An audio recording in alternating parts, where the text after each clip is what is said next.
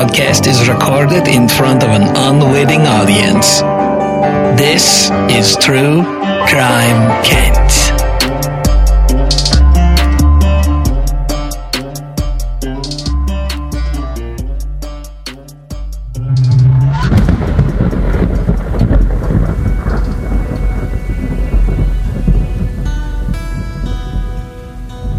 Day in, day out, we all try our best to make the most of it. But it, it's hard, depending on what it is. We all may be on this planet together, hurtling through infinite space with no idea where we're headed and only the slightest understanding of where we've been, but in no way is this common ground that we share. Everyone has a different circumstance, and we're each a slave to our own genetic makeup, our familial influence, our personal level of incompetence, even. The speed of life depends on how enjoyable it is. Sure, life seems short when it's easy, when it's fun, when it's bountiful, but life is long for those of us that feel stuck, unfulfilled, doomed to slog this existence out while doing things we don't want to do interacting with people we would never choose to be around, serving a menial purpose while working for minuscule pay, then heading home to a mediocre lifestyle that will never improve with our deteriorating mental health and paycheck to paycheck motor that stalls constantly, building momentum every other Friday only to burn out that same Sunday, where after we cruise like hobos on a raft in fetid waters for a fortnight before doing it all again, it's not the way we were supposed to be. It's subhuman. But the company gives them a name tag, a uniform, and they ask them to smile, so they do because they want to get paid, need to get paid. And the clock ticks slowly by, and their minds deaden to match the monotony, and before long they're ready to move on to something slightly better, but equally mind numbing, equally mundane to that first task, just a little more pay, which means a lot more responsibility. And now the job is their identity. Now their coworkers are their family. Now they don't know any better. And the sun gets a little brighter, a little warmer. And they've been conditioned to think that, hey, this ain't so bad, that, hey, maybe I'll get a mortgage. Maybe I'll lock into a payment plan here and there, and oh yeah, I think I could do some overtime this weekend. And oh yeah, sure, oh, yeah, definitely, I'll work a double on Tuesday. God, I need the money. And the pain of being integrated into a system slowly dissipates as they become it. Well, some of them, some of them snap and steal an airplane.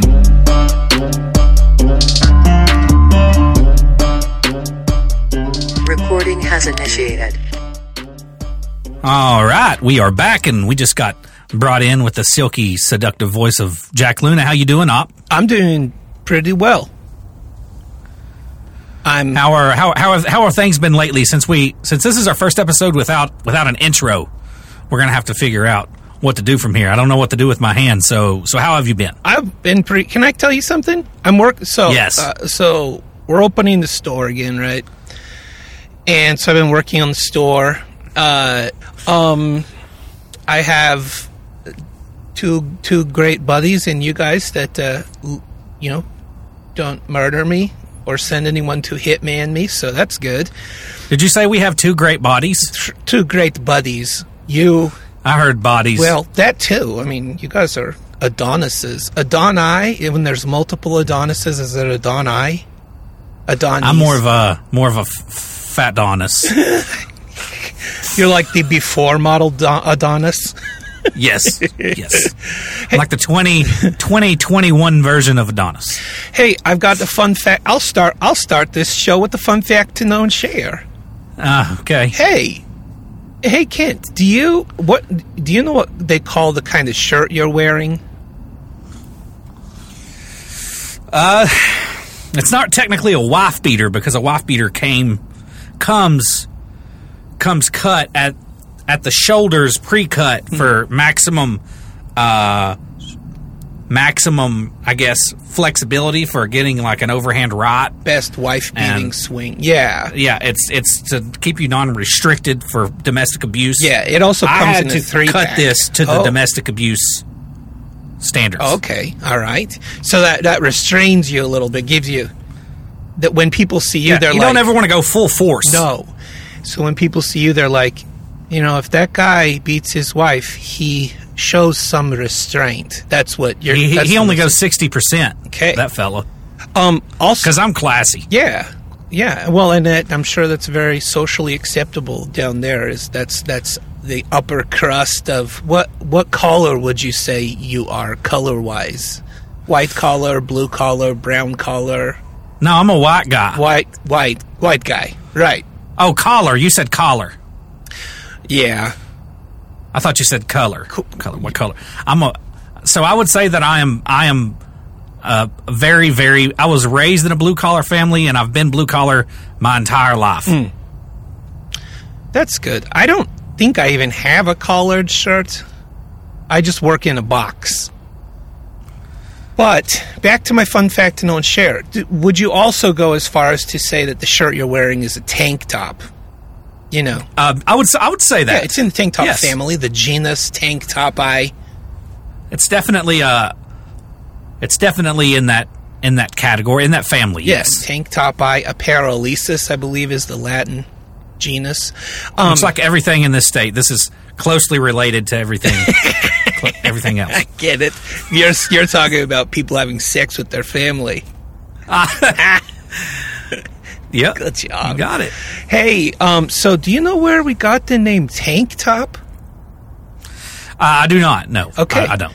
Well, it comes from the 20s when, and it was referring to uh, what at the time was a new kind of bathing suit, which, which was a one piece bathing suit that, uh, that would be worn, uh, swimming suit, bathing suit. And um, here's a funny thing. Back then, there weren't as many pools, like in ground pools, as there were places to swim in tanks. So these, like, tanks of water. So you either swam in the tank or you swam in uh, like the ocean or, or the beach. And so these swimsuits were, Or a creek. yeah, that too. If And, and you know, there's, and you know, I don't know if this is common there, but here, my grandma, grandpa would always say, "Don't go swimming during the dog days." During the dog days, hmm.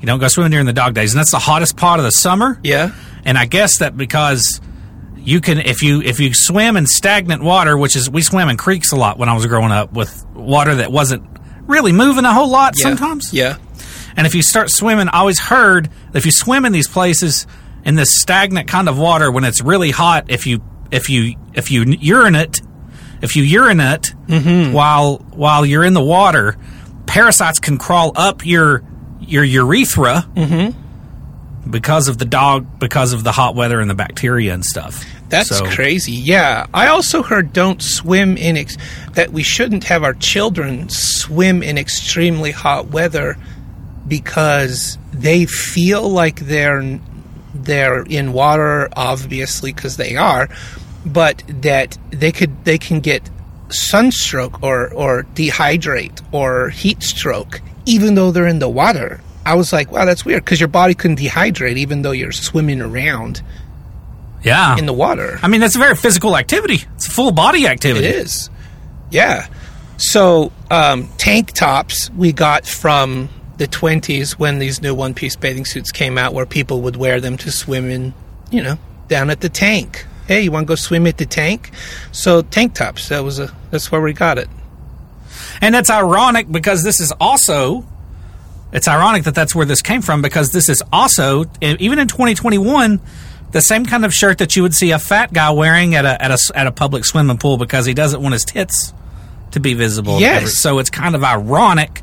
It is ironic. Also, I guess I should clarify when I said the 20s, there's probably a good swath of people out there like, you mean the 2020s operator? No, I don't. I mean the 1920s. I forget. Yeah, I'm sure that was yeah, I bet I bet that's what I'm sure a lot of people were were thinking that. Uh, that was going through a lot of minds. Yep. One more thing. Do you know? Yeah. Do you know what doesn't have tank tops? flamingos? The store. Oh, what? When are, that would be perfect TCK merch. You're right. When I I That- I think I a will, wife beater yeah. with TCK on it, I will put and them in. This is just coming to me. No, it, it will. I, I'll I'll put them in. I was going through my resources, and COVID has like as far as like warehouses and distributors, vendors where you buy blank T-shirts and stuff. They've been just hammered because of like shipping problems because of COVID in China, and then like everyone that was at home was like, "Oh, I'll just start a little business," and so they've the world has consumed all of what I would normally be able to buy in bulk, and it's so hard to get stuff. But I'll find some t- tank tops and put them on there. Well, everybody's you know getting these stimulus checks and unemployment. I mean, everybody's just got a lot of disposable income right now. They do. Everybody's, you know, and we're just. I saw a guy walking the tiger the other day, That and that is that is weird. Hey, did you know that there's a place up here where I live that actually grew and raised ligers? I, I thought ligers were mythical creatures from Napoleon Dynamite. I didn't even know that was a real a real thing. No, and actually that's why he talks about ligers is because they're they're from near where he lived. And yes, there's a place up here that grew them and raised them and they all escaped one time. And the hunters had to hunt them down and kill them. That's that's a sound, that's a good time, Yeah. I guess. So what are we talking I mean, about? how many people have got to hunt ligers? Yeah, really. I mean, one day you're like just eating chips, and the next day they call you up and you're like, "Hey, Hunter, could you shoot a liger?" And I it's would, like getting a permit for a unicorn. yeah, yeah. I got my hunting license yesterday. What are you going to be hunting up? Well, I get I get this one thing called the sportsman package, and what it is is it's a whole bunch of tags for different animals, just just to have when I'm out. Um, I don't know that this will go over well, actually, so I think I'll keep quiet. What Oh, okay. That's what probably- kind of I was thinking. I was listening. I could hear the listener base shrinking. It was audible. I could just I could just shoot kitty cats. No, yeah, we'll cut that. So you're doing good. You're doing good. Yeah, I'm pretty good. You've had a good week? Yeah, I'm trying to maintain ketosis. Actually, I'm not. I, I really should, but I don't even know how how to do it. So, Well, I'm trying to, you know, how are you? on my week. Do what? how are you? I mean, I'm good. I'm trying to get my life back together in terms of my physical, my my Adonis. Mm-hmm. I'm trying to get back to Adonis. trying to get back to you know 2013 model Yes. of Kent, Okay. and that that requires running. And I get my running done early in the morning. We're talking. I'll get up at you know 4:30, 4:30 in the morning and go on a run because nobody's out and I can enjoy it. Right. That's terrible. Well, a couple days ago, I'm running, and it's beautiful out. the The birds are chirping. It's early morning. We're talking like five fifteen. Mm. I'm minding my own business. Like I'm, I'm clearing my mind. I'm in a I'm in a beautiful headspace, and it's just me and Mother Earth, and you know the clippity cloppity clippity cloppity of my of my Adidas on the cement. You know, just Yeah. Yeah. and there's something beautiful about that in the morning when there's a little sweat upon thy brow yes.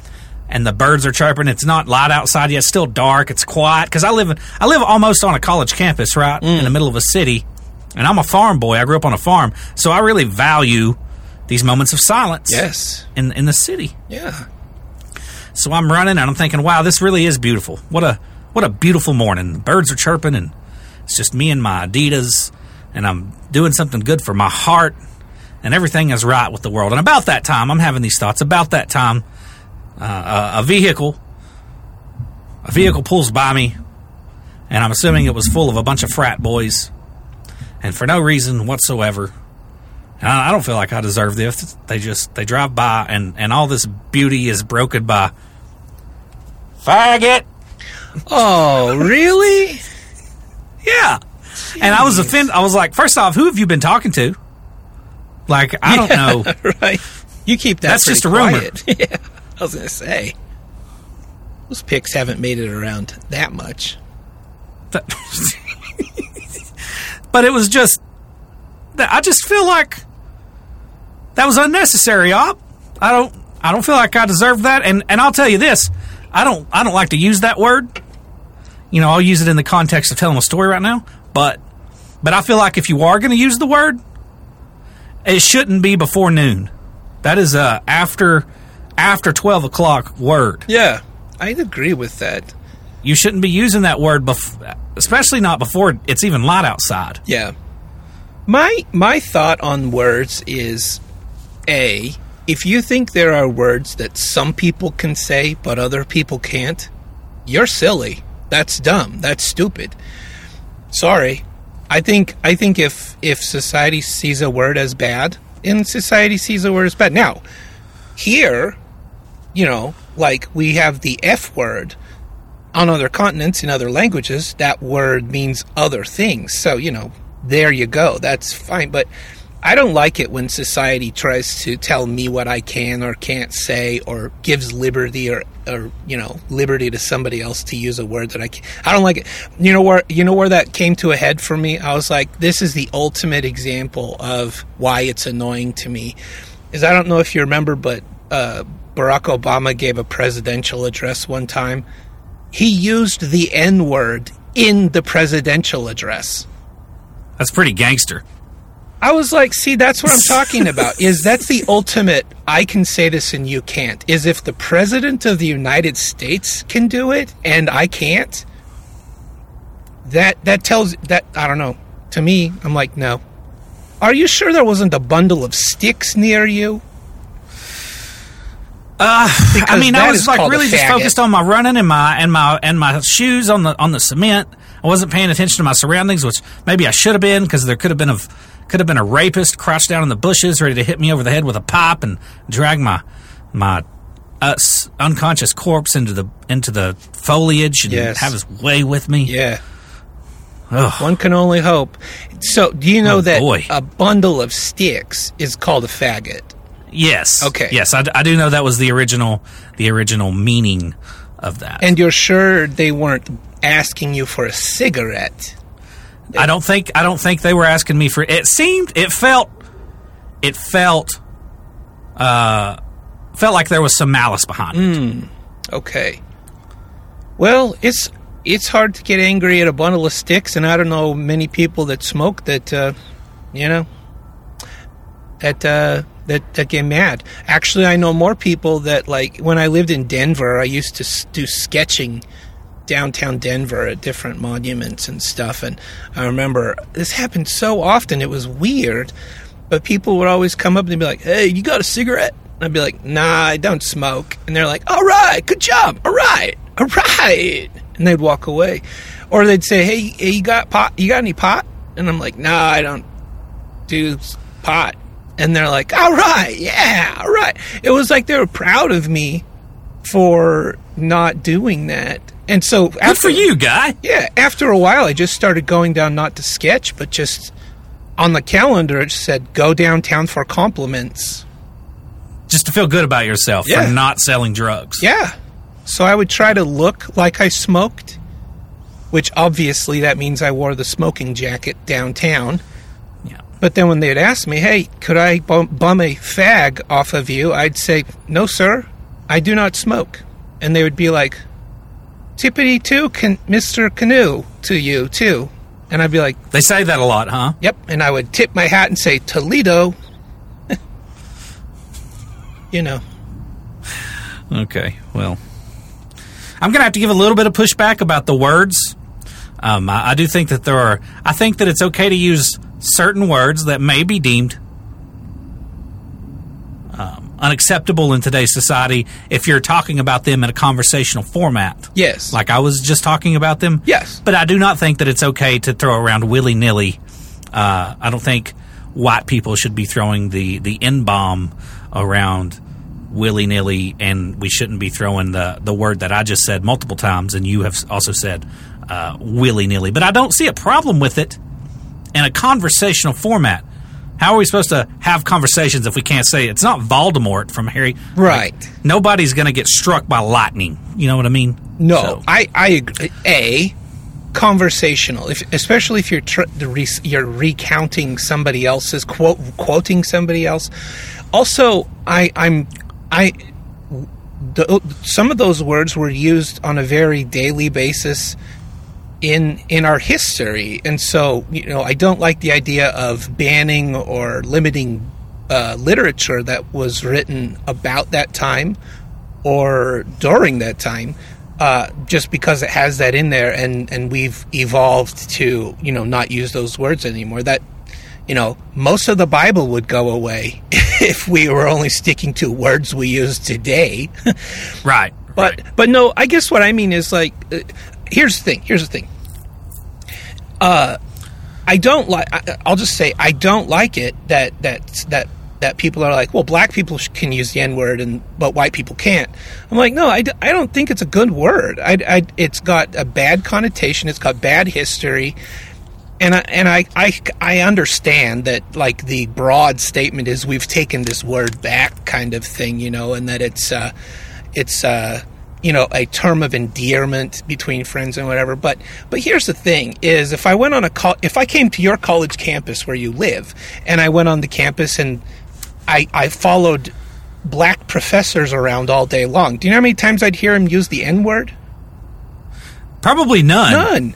I think it because it, it it's it's sort of like uh, I don't know if you know that if you if you're aware of this, but most people, even the people that are the most foul mouthed people we know, they they have an ability to to censor their language in certain circumstances. Like just because a guy uses the F word to connect any other two words together on the construction site, when he's at his grandma's house, he doesn't do that. You know. I'm uh, Exhibit A. There you go. Right here. There you go. To each his own. I'm just saying. I I I think that's kind of a. Eh. Nah. Well, this is a this is a fun conversation. Up, I, I really enjoy. I think we should get all of all of the the landmine stuff out of the way first, Yeah. uh, and just tap dance all over it. I If it I think that's the best way to hold on to listeners. if if it were me, this wouldn't even be a landmine. It'd just be like, like here's the thing, like. No one would get. I don't think anyone should get mad at me because I say the N word is just a not good word. I mean, you know, I that seems funny.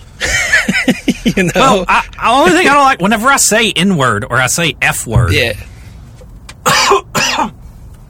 and when I say F word, I don't mean fuck. I mean the other one that I used a minute ago. I just feel like a child. yeah. I, I feel like a little like a little kid. It seems so ridiculous. Yeah. Just- I think that's that's my point. Is uh, you know, and I, I know that there's whole portions of our society where they they use these words, you know, just as part of their daily conversation, and it's not going to change. I'm just saying. I'm just saying that. well, person- while we're that- tap dancing on landmines here, Yeah. uh, we're going to be doing today. We're going to be doing Richard Russell, Richard Beebo Russell. That's who we're doing. And if you haven't heard this story, it's a it's a real doozy.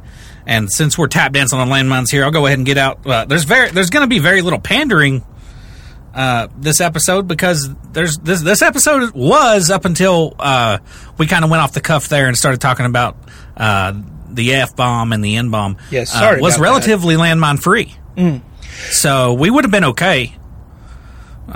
if you can you can cut all of that if you want. Ken. I'm not going to cut it, but aside from suicide, aside from suicide, we didn't have to do any pandering to anybody. This this does have suicide in it. I have an abortion And- joke. Well, let's cover that, but first I want to get the pandering out of the way. If Okay. you if you are trying to kill yourself right now while you're listening to this, or if you're thinking about killing yourself, um, uh, just don't do that and pick up and call and call something. Please find. Okay, one of what's your joke? loc- please find one of your local resources, or check out our website for more information. Yeah, all that stuff that they say, On but they don't really mean on other podcasts. Yeah.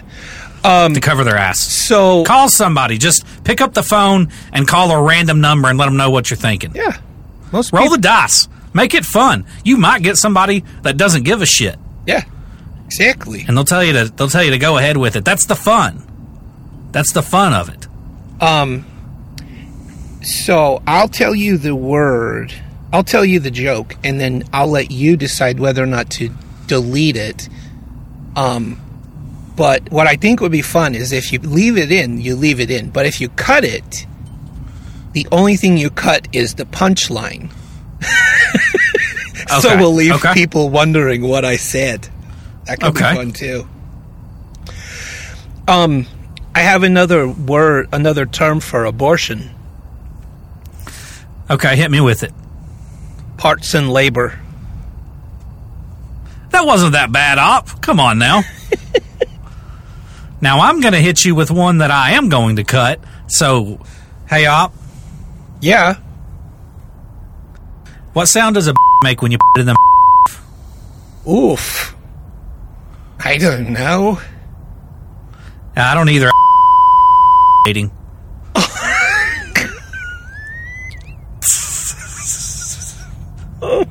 so, that's offensive.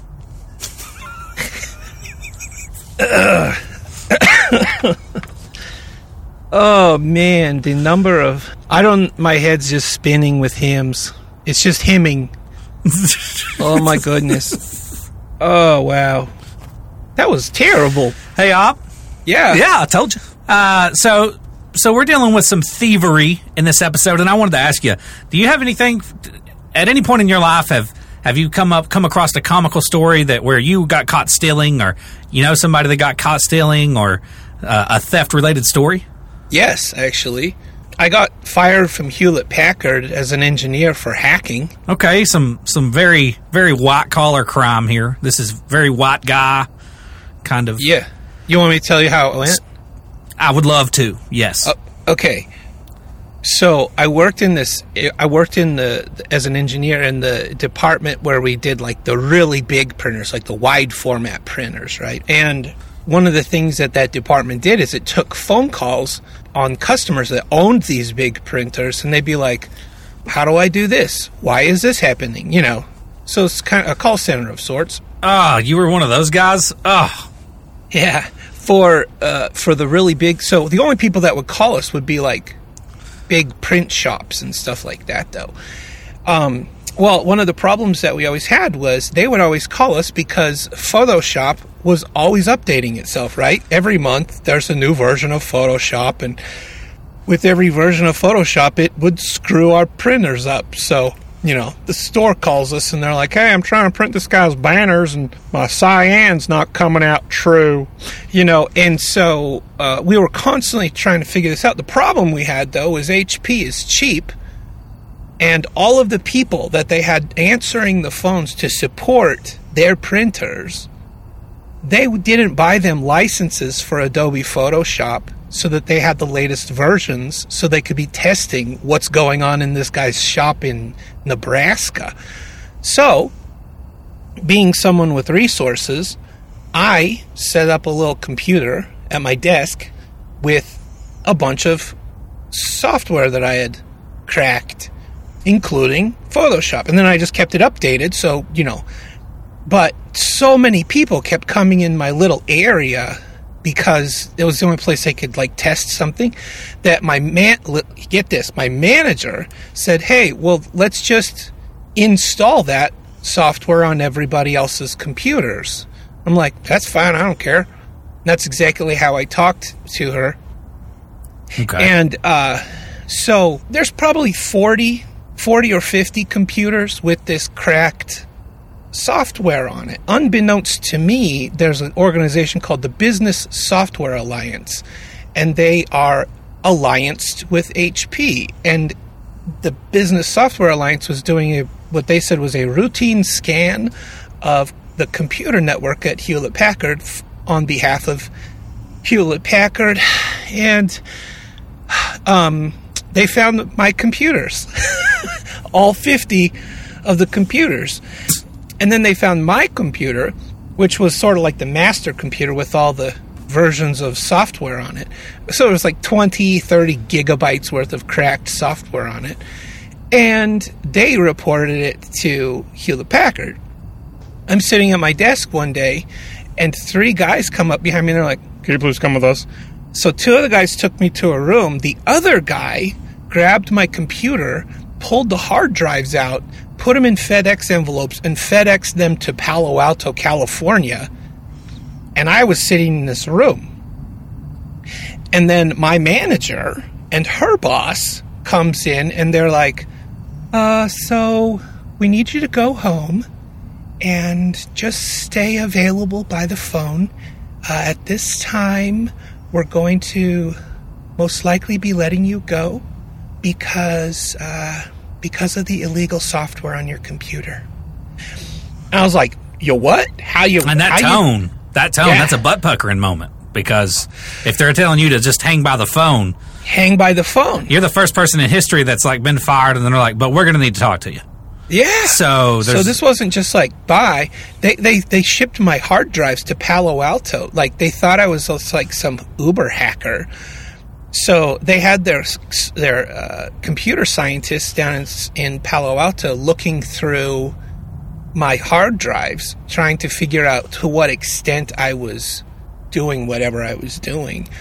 And uh, what really got me, what really made me mad was my freaking manager was the one that was like, hey, this is getting annoying having everybody come over to your desk, put it on everybody's computers. And here I am taking a bath. And they're saying they're so every other day for like two weeks, I was on the phone with either like uh, the computer scientists from Palo Alto or a lawyer or somebody for HP. Like I'm just sitting, I don't have a lawyer yet or anything like that. I'm freaking out. I have no idea what's going to happen because software piracy is expensive, you know. Uh, if you get if if you get caught and they want to press charges or whatever.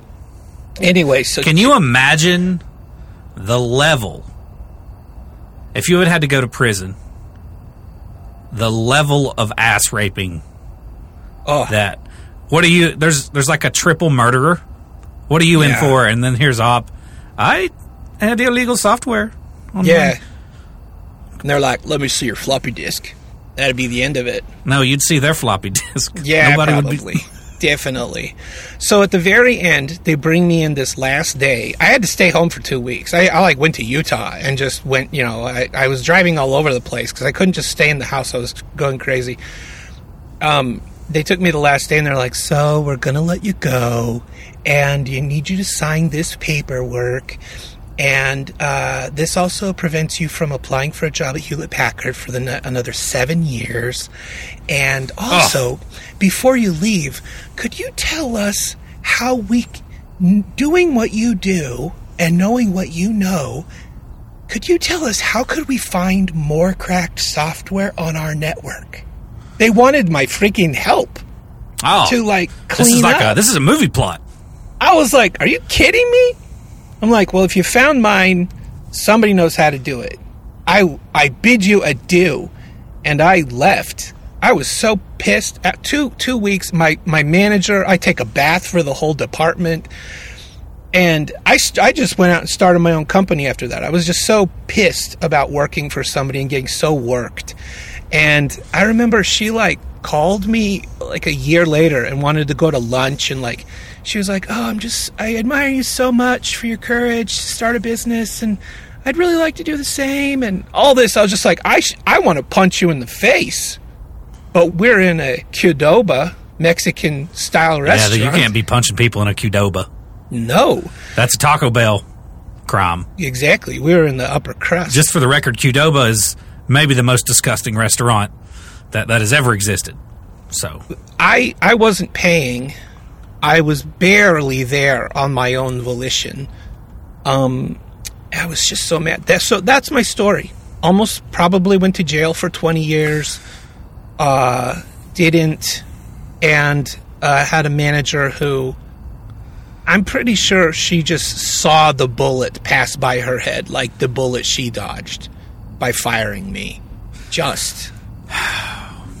just the most white collar Mark Zuckerberg type theft story Yeah. that that could possibly be told. Yeah, it was pretty intense. It was like it was like a a, a movie, sci-fi channel kind of cliffhanger. Well, I, I I wanted to tell a story where I got caught stealing something, but I racked my brain. And look, we've established I'm not a good person on this podcast. It's documented. we're on episode. This is, I believe, episode 18, right? Yeah, but you're a good person. I like you. So there's there, it's documented that I that I'm kind of an asshole or whatever, what have you. Not an asshole, but I'm kind of a. I, I have a skewed moral compass, and I racked my brain and I racked my brain. I thought, surely I've stolen. I can't recall ever in my life stealing anything Really? ever. Not once. Not even accidentally putting. Everybody has that story. When I was a kid, I was in a gas station and I put a candy bar in my pocket, and my mom said, Yeah. "You walk that back in there and you pay for that." And you, Right. and that's how I learned about stealing. Never even had that moment. Really? Never Wow. in my whole life that I can recall. I have never stolen anything, and that's the only point of pride for my character that I think I have. I, I stole software, but uh, it was it felt like a victimless crime. But like I could Uh, never. wait, let's be clear. It was a victimless, victimless crime. yeah. I guess I'll tell you what did happen to me one time. someone stole your heart. That happened. Yeah, we're married. We got three kids. But uh, whenever I was stationed on Lejeune, one time I went out. I, I I went to a I went to the liquor store and parked my truck. And while I was in the liquor store, I met one of my buddies, and he was like, for whatever reason, I don't remember why. This was on a Friday. He said, "Hey, ride back with me." I was like, "All right, cool." So I rode back with him, and then we drank all weekend at the barracks, just just getting just getting hammered. And then Monday rolls around, and I get dismissed for the day, and I'm like, "Hey, I'm gonna run, I'm gonna run somewhere. I don't know where, probably a strip club." Hmm. And my truck isn't in the parking lot. My truck is gone, and I'm like, "Oh shit!" Somebody has stolen my truck. Really? So I call the military police. And by this time, it's like running around, you know, 8.30, 9 o'clock, 9.30, 10, 10 o'clock. I go to the go to the MP office there on base, and we start the paperwork. Now, this is super rare, and this is a big safety issue, right? They don't know why somebody would... St- if, if a truck gets stolen on a military installation, it's a big deal Yeah. because they don't know what the what other plans with this stolen vehicle. Right. Right. Could be terrorist oriented. Well, and everybody on the on the base is pretty much conscripted to a certain set of rules and laws, which the military is different than just civil. Like, you know, you could you could end up in the brig for whatever. You yes, yes. So clearly, whoever stole this truck, they don't they don't have an in, there, there's not like an exit strategy, Uh huh. you know, which makes it worse. So it's a big deal. It's a real big deal. So I'm sitting at the at the at the military police station there for hours. We're doing paperwork. They notify all gate guards on Camp Lejeune. Hey, they send out a BOLO, which stands for "Be on the Lookout," hmm. for a 2010 Nissan Frontier. Okay. silver silver Nissan Frontier. It's been stolen. This never happens. This never happens. So I'm sitting there like shit. Somebody stole my truck. The gate guards are now on alert. A commanding officer, a lieutenant colonel, got awoken out of his out of his sleep at his home. Now this is a big deal. This is one of those you can't handle the truth Uh, like moments, you know. And and everybody's got their got their got their panties in a twist, and I'm and I'm sitting here in this chair in this in this MP police station, just kind of I got my head down and my my elbows are on my on my knees, and I'm looking at the ground on the tile, and then I had that oh no, that oh no moment, oh no. and I said hey uh, hey you, and he was like what, and I was like send a send an MP over there to the to the seven day store where they sell the liquor, and see if my truck's in the parking lot there. Oh. And maybe five minutes later, we hear on the radio over there, "Yeah, we got it. We got it right here. It's empty. They have they have parked it at the seventh. And then I had to be like, "No, they didn't. They didn't. They didn't park it there. I just lost my truck. I just had lost my truck. Oh yeah, you went with your friend. Yeah, I forgot. I got drunk, and then I got shit housed, and forgot that I had never brought my truck back. And it caused a big ruckus, and uh, and I did some push-ups. I did some push-ups. yeah. Do you get demerits or like do they? So in a way, in a way, Wow. physical That's demerits. funny. Yeah, physical demerit. Uh, there was a people weren't happy. There, there were people upset. That's what happened to me. Op. I sent Camp Lejeune into a frenzy over a stolen vehicle that wasn't stolen. It was one I just lost because I like to booze. So we're doing Richard Russell, Richard Beebo Russell this week, op. Okay. And you were you were completely oblivious to, to this story, correct? Yes. Oh, so sorry about that. Um, my everything turned off and overheated, Yes. and yeah, sorry. So we had to stop, and so this is this part is actually uh, what two days Two days later. Two, Two days later. Yeah, weird. Weird how that works in your earballs, huh? How it's just like, oh, one day they're, oh, two days ago they're in my ears one second ago, and then two days later they're in my, one second later, two days, all that. It's like time travel, I think. Yeah, it was, and, and a lot's happened in that. In that A lot has. eh, Yeah, Kent, why don't you share with us what happened after the moment after we stopped recording? So the period from now and when you heard whatever sound effect that op has just added, it, I'm, I'm guessing it'll be like a boof, like a power down Yes, noise or something. Like a, yeah, power down. That's what I'm going to do. Yes. I uh, I turned off the mic. We we had technical difficulties the whole time that we were recording. My right leg was throbbing, and I had a headache. My vision was getting blurry. I was trying to push through it though. You know what? We got we got to get we got to get content out up. Yeah. That's right. So uh, I shut my lap. We, we said, hey, we'll pick this back up in a tomorrow, uh, which ended up not happening, but for for reasons you're getting ready to find out, we'll pick this up back up tomorrow, and and that was that. Okay, cool. But uh, I, I closed my laptop, stood up, and I was like, nope, gonna have to go to the emergency room. So. So moments after between between that little sound effect that you just heard, moments after I was in the emergency room with a blood pressure of 191 over 112, and convinced that I was about to get my right leg hacked off because it was it was bad. It was horribly swollen, horribly swollen, and beat red. And you, you were in there for how long? You, you you like Marco Polo'd us the next morning, and you were driving away. Yeah. Yeah, so I, Wow. I, I showed up at the emergency room at 9:30. There was a there was a it was packed to the gill with a bunch of coughing people. There was a little little guy there. Felt bad for him, just throwing up all over the place and people walking in. And there was a guy in basketball shorts and cowboy boots. And you've got to really be in a bad place to wear that that combination. And it was packed. So I had to wait until like midnight before I even got in, and then I was in there getting test ran on me until uh, about like 7.30, 8 o'clock the next morning. Oh my gosh, that's crazy.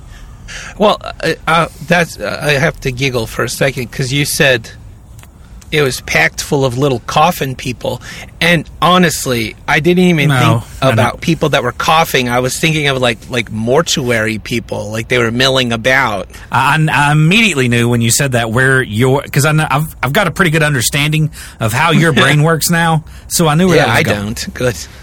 Let me know how. Let me know sometime. I don't. Probably some some of them looked rough, so they may very well be little coffin people now, like C O F F N I N. Uh, but at the time they were just coughing people. C O U G H I. N. Yes, Apostrophe. Because we're slang here, yo. ended up being uh, the blood pressure was a result of uh, an adverse reaction to some new medication, and my leg was cellulitis. So that was that was a good time. It was a good time. That's weird. So two different things two different just things. kind of happened at the same time. and and those two things combined uh, are are are symptomatic of one big thing that they were worried about: blood clots, uh, diabetes. Like there was a couple different heart problems, um, and and that was that was my uh, my evening after we immediately shut off that recording. That's so weird. Yeah, Well, um, you know, I get. I I would say are even. So I I couldn't record. Things kept falling apart here because my stew stew was like hundred degrees and the computer kept turning off. And then you had all of your body problems. So I was gonna was gonna apologize, but now I'm not because I think we're just even. it's uh, it was almost uh, meant to be. You like you were supposed to. Yeah. you were supposed to have those technical difficulties.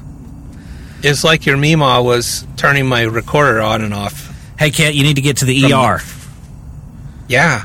She seems to watch over you. You're still my least favorite grandson. Maybe she got up there and she was like, "Oh, these other ones are dirt bags. Kent's actually not." So that'll be fun to find out when you get up there. You're like, you know, all the attention. Mima. I mean, I got a lot of work to do if I'm going to get up there at all. Oh, you'll be fine. I don't know. I've, I've got a feeling there's a system of checks and balances here, and I'm definitely uh, I'm in the red. We all are, brother. We all are. But we're back, and we're good. We're healthy now. Everything's lined up. Yep. I'm feeling good. You feeling good, Op? I am. My both my legs are the same color. So Me too now. Let's go. Yeah. Antibiotics. I'm, modern medicine. It's really something.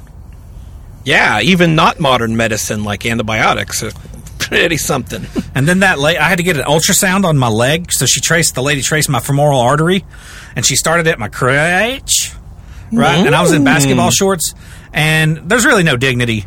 There's really no dignity No. being in front of a doctor because she just ripped my shorts up and my my package. It was cold in the room. It was cold in the room. Okay. And it was mm-hmm. just yeah. like, give me a heads up, you know, turn your back, hmm. just let me like flick it a couple something just to, just to like get the blood flow. Just because I didn't know we were getting. I didn't prepare for that. You know, you can't, you can't get in the batter's box without s- swinging the bat a few times first. That's not. Yeah. Yeah. You can pull a muscle. You know. You know the one thing you weren't giving her, right then. Um, any kind of fantasy whatsoever. I can promise you that. I was going to say you weren't giving her a heads up. No, no, But don't no. I was not. I was barely giving her a heads. Uh, Someone is at the front door. sorry, my daughter keeps ringing our doorbell out front, and it makes Alexa start up here. Hopefully that won't happen again. but anyways, we're back. We're good, and we are doing Sky Ki- the Sky King, Richard Beebo Russell. How much do you know about this story, Op? I intentionally stay bereft of most information so that I can act astonished as we go. Okay, then let's just uh, let's just dive in. You want to do that? What? Oh wait, yeah. Sorry, that was kind of a premature astonishment. Yes, let's go. Okay. All right, Op. So Richard Russell, and his friends called him Beebo, was born on September nineteenth, nineteen eighty nine, in Key West, Florida. You got any fun fun stories about Key West? Most people do. No, I've never been there. Okay, well, when he was seven years old, him and his family they moved to Wasilla, Alaska. We got another story here coming out of Alaska, uh, like Jason Vukovich. Jason, Oh, yeah. And I, and if I recall correctly, I might be wrong. I feel like some part of that story, the Jason Vukovich's story, took place in Wasilla. I think you're right because I remember you saying Wasilla. Yeah, me too. I feel think- like I've said that. yeah. I actually feel like somebody complimented me on uh, either Instagram or Facebook or Twitter about my pronunciation. And that never happens when you sound like this. so now just like any other kid, young Richard, he liked video games and, you know, camping and running around in the woods with sticks and poking dead birds and showing his butt like boys do and just, you know, little boys just out in the woods having fun, building forts. All that all little he just it was a normal little boy. Just a normal little guy out there running around and making slingshots and probably finding you know old tattered playboys out there and just Yeah. uh, just living the young boy life right? Yeah. he had a sister named mary. He was very close with. He attended wasilla high school uh, wrestled. He was uh, he was on the football team as a fullback. He was on track and field not on track and field. He did the track and the field. And uh, he was known kind of as the, the class clown. This all american all american young white man in alaska. Okay. and he is white. This is a white guy. Now, uh, all his coaches remember him as being a re- very respectful, uh, yes sir, no sir, yes ma'am, no man kind of guy, uh, and and a, and a team player. So he was a he was there for the team, not the individual. His friends know him as Beebo, and I never could figure out where this nickname came from, but I like that nickname, Beebo. Beebo sounds like a guy you'd want to hang out with. He also sounds like the guy that would get shit faced drunk at the party on tequila shots and then, you know, pass out in the front yard with his pants around his ankles. Yeah. However, that is uh that is that is not our Beebo in this story at all because he was also known for being loving and caring and was very good at listening and he was uh, mostly known during high school for being the kid that threw alcohol-free bonfire parties for all the students in the school that felt pressured at other parties to drink. So maybe the he was probably like the the Ned Flanders of his school, I would imagine. This sounds Yeah, This sounds some. I got a friend. I've got a friend that uh, I work with pretty frequently. That this that I feel like he would throw alcohol free bonfire parties at his school. Uh, for the he he's not from around here. He has a weird accent, and uh, and uh, I mean I like the guy a lot. he's into he's into collecting things and knows a lot about a lot about a lot of stuff. Honestly, and Yeah. He sounds like a great guy. He's not, but Richard was. so we got the. So he's the Ned Flanders, right? Uh, Yeah. They they say he was popular at school despite the fact that he's throwing alcohol free bonfire parties. Nobody nobody that I when I was in, when I was in high school, nobody wanted to go to the party where they're serving Sprite and you know playing. I don't know Yeah. It, it sounds. what's a popular Christian band. uh, uh, I don't know. I don't know very. I don't know very many Christian. I don't either, but he was playing one of Tool? those. Is Tool a Christian band? Um, Skillet maybe. I think Skillet's a Christian band. I thought he, he does Um, that like that like tech that. No, that's Skrillex. Ah, same thing. Same thing. Yeah, yeah. They both are children of God. Skrillex actually started out in a church doing Baptist techno. Yeah, it was like bow wow g g g g s s s s s wow wow wow wow. Not a lot of people know that. You learned you you heard that here. Bow wow crass ah, ah, ah, bow bow wow. Someone call nine one one now. Crack crass bow. bow. That that's how he started out. Then he got to college and everything went to shit. Uh, yeah. It's a funny fact. Fun fact. Did you know that uh, Skrillex won a Grammy? He's like the the first like uh, dubstep artist to ever win a Grammy, and he basically wrote that song in his house, like in his That's room. because there's nothing it. to it. It's just, but it's so catchy. I love it. it really is. Yeah. Have you ever seen the video Um, where the pedophile goes down to the subway station to try to get the little girl, and then whenever he gets down to the subway station, you should watch the video on YouTube. He's he's following this little girl down into a subway station, an empty subway station, and he's like, he's a pedophile, and he's like going to attack her and maybe kill her and do what pedophile things to her lifeless corpse, mm-hmm. and and then when she turns around, her eyes go black. And she ends up being a demon that was luring him down there to, and she starts doing this with her fingers Ooh. And and, and he he like lifts up off the air and he starts she starts just breaking his bones and stuff with her with her mind and it's really good I found in in a in a for a format where it's all audio to do to do things that require visual, visualization Uh huh. you should watch the video it's really good Um, have you you know that one part of the song where you hear the girl scream like she says like "Oh my gosh" or something like that? she goes call 911 now "Well, that's another song." oh we're talking about a completely different song I was talking about the the Sprites song, the the one that he won the Grammy for. The one where it's like, do I have to play it for you? let's hear it Scary monsters and nice sprites sounds like this. okay okay Okay, and wait for the drop Yeah. because you hear this girl's voice. here's the drop whoa yeah That's the first drop. There's another one coming.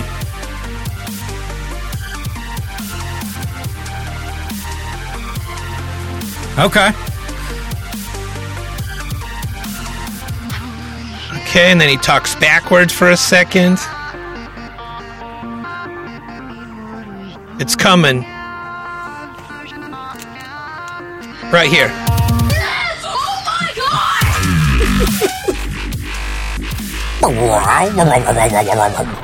Yeah. He, that, that, he does, he uses that sound effect in every single song. That like, Yeah, kind of the it's it's like a it's like a semi coming to an abrupt stop on your face. yes, Um, so that that that yes, oh my gosh part, uh, that that that girl exclaiming in the song, that's actually from a video on YouTube where a girl had just cup stacked like in a super record time, and she was like, you know how those cups go, Yeah. you know, and they she stacked them all, and she's like, "Yes, oh my gosh!" And then then but she didn't at the time she didn't know that she was going to be on skrillex right. I'm- I guess I'm just kind of bummed out because I, I like to think it was something more badass than that. I guess, Yeah. and not cup stacking. But I mean, I will say this about all of Skrillex's songs. Does he even? I don't think he does music anymore. I haven't heard from him. Uh, I haven't heard from him ever. He doesn't have my number or anything. But even on TV or anything, I've not seen anything of him. I think I think he died. he he didn't D- dubstep died and Oh, so there he- it is. he's you know what dubstep makes me want to do? It makes me want to go uh, wing wing gliding, where you got the Oh, yeah, that's the bird because- suits, the squirrel suits. because there's another song by AWOL Nation Sail, Sail. yeah, the most overplayed Yeah. song in the history of of maybe songs ever, and I liked it at first. I did too, and it, you know, in a quiet moment, it can still get my blood going. But uh, it, yeah, it's definitely in one ear and out the other now, more than more than not. So, funny story about Cell. Uh, I was once Hmm. hanging out. We, I, I was like the. Th- I don't want to say I was the third. I was with one of my buddies, and he was with this girl that he didn't care much for, and she was into him, but he wasn't that into her, and and she she I think irritated him a lot, and she turned on that song, that Cell, and I think everybody knows that song, but Yeah. but my buddy, I'm not going to say his name. He he's like, cut it off, cut it off, cut it off. And she's like, what? And he's like, I know what you're doing. She's like, what? He's like, yeah, you got this edgy song, sell, blah blah blah blah blah. You're different than other girls. Just cut the bullshit. And Wow. Did that work? she wasn't happy. She was, It wasn't a second date after that. no, but What? that's I think what he was shooting for. oh okay. He was trying to cut it, cut not just the song short, but the maybe the whole Yeah. night. You're different than I other girls. see. It's edgy, Sail, blah blah blah blah. Yeah, I get it. Just cut the bullshit. Yeah.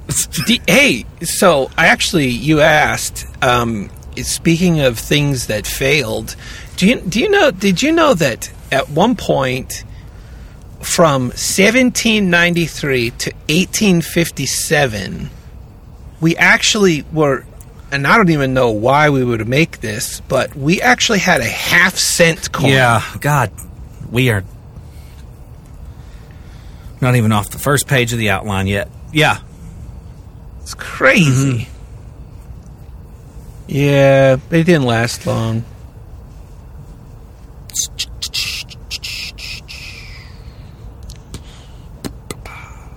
So Richard was active in church. Uh, like like I said, I mean, it would have to be active in church to throw alcohol-free bonfire parties.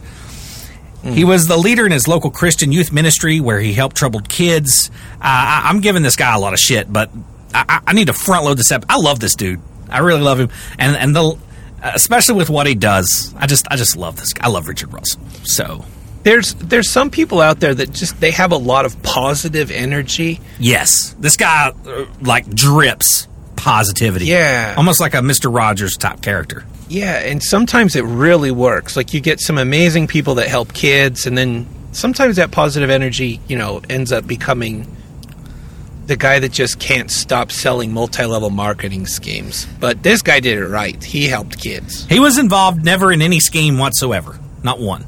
Right. So he graduates high school in 2008. He actually plays football for a season at the Valley City State University in North Dakota. I hear they're real big in the in in in the footballs leagues In there. in there. They I hear about them a lot. I didn't even know that was a team. But, Go sports. uh, if you haven't seen a picture of if you haven't seen a picture of Richard, Richard he kind of looks like a like a beefier kind of corn-fed version of Jason Biggs. Do you remember that guy? okay. Yeah, from American, American Pie. Pie and American Pie, yeah. and also he was American in Pie, too. Pie. Yeah. And then, but then he was in also in American Pie three. Yes. Yeah. I wonder what he's doing. I think he's dead. Uh, in Yeah. 2010, I, I, I'm going to take that back. Jason Biggs isn't dead, but I have heard from people that have met him that he is a raging douchebag. Which is really unfortunate because you know he doesn't have a whole lot of movie equity behind him to really qualify. Well, he did do uh. American Pie. oh yeah, okay, I forgot about that one. You're right.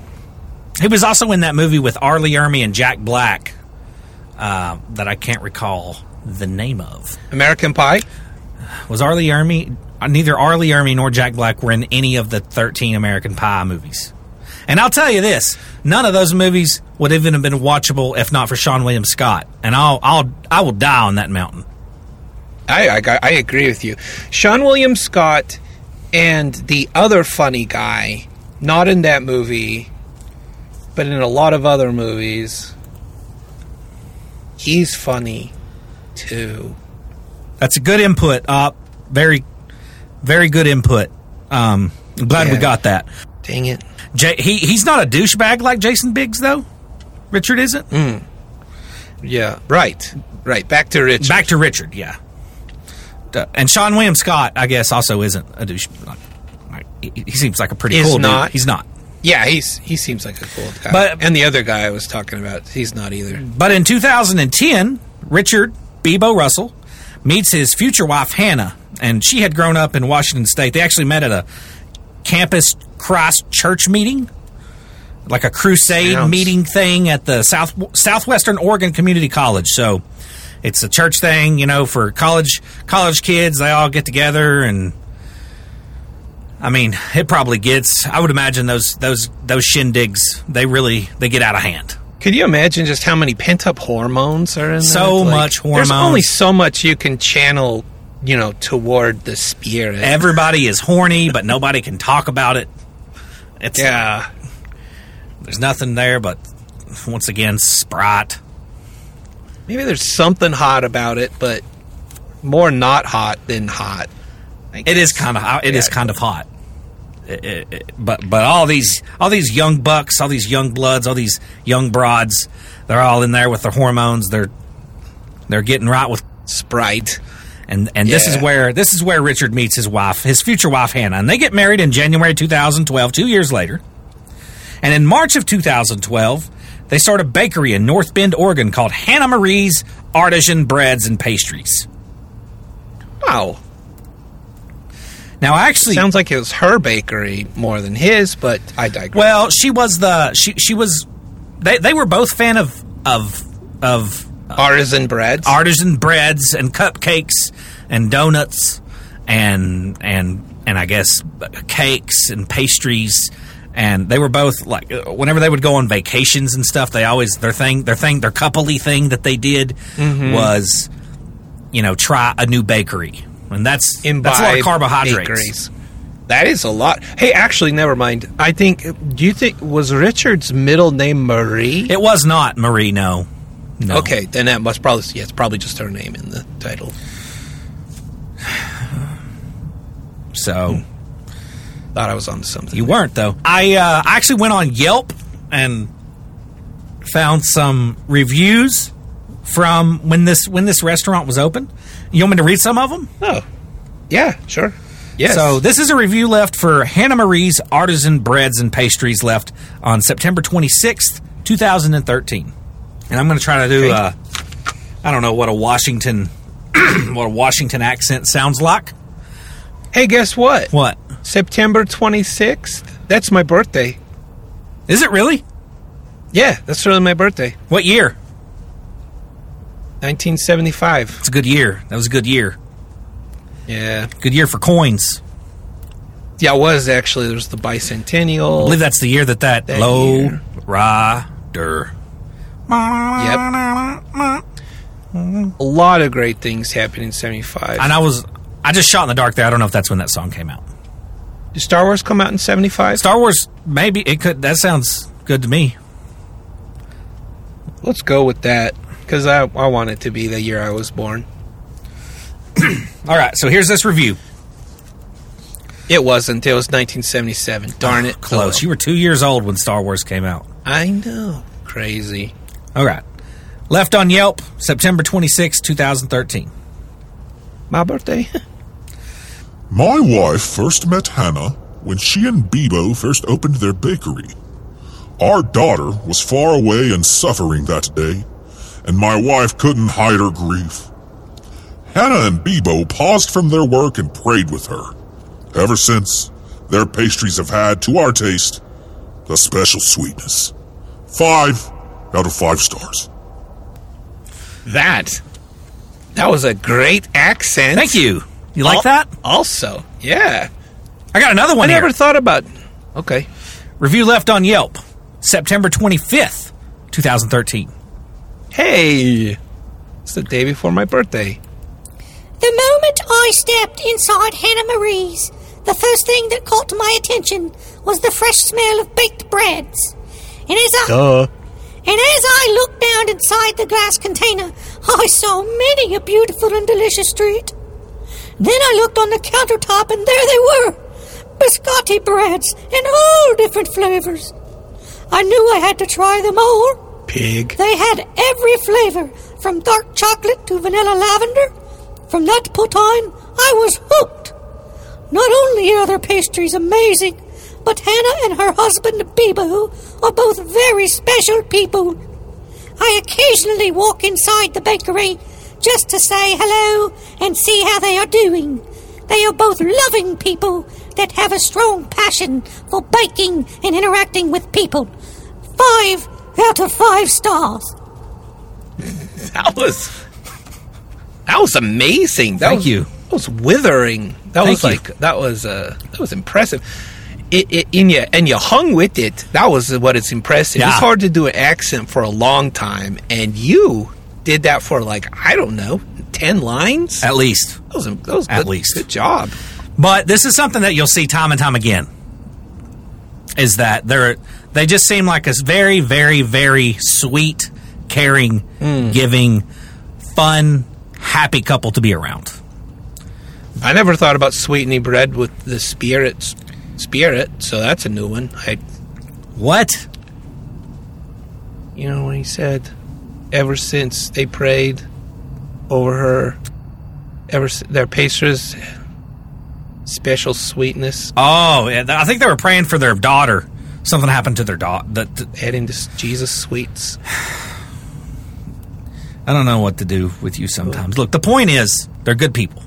Everybody talks Right. about how pleasant they are to be around, how conversational they are, how extroverted they are, and how happy they are to have customers, and how appreciative they are. I'm glad. You know what? I I'll just say this. I'm glad to hear that the, the description is is very robust.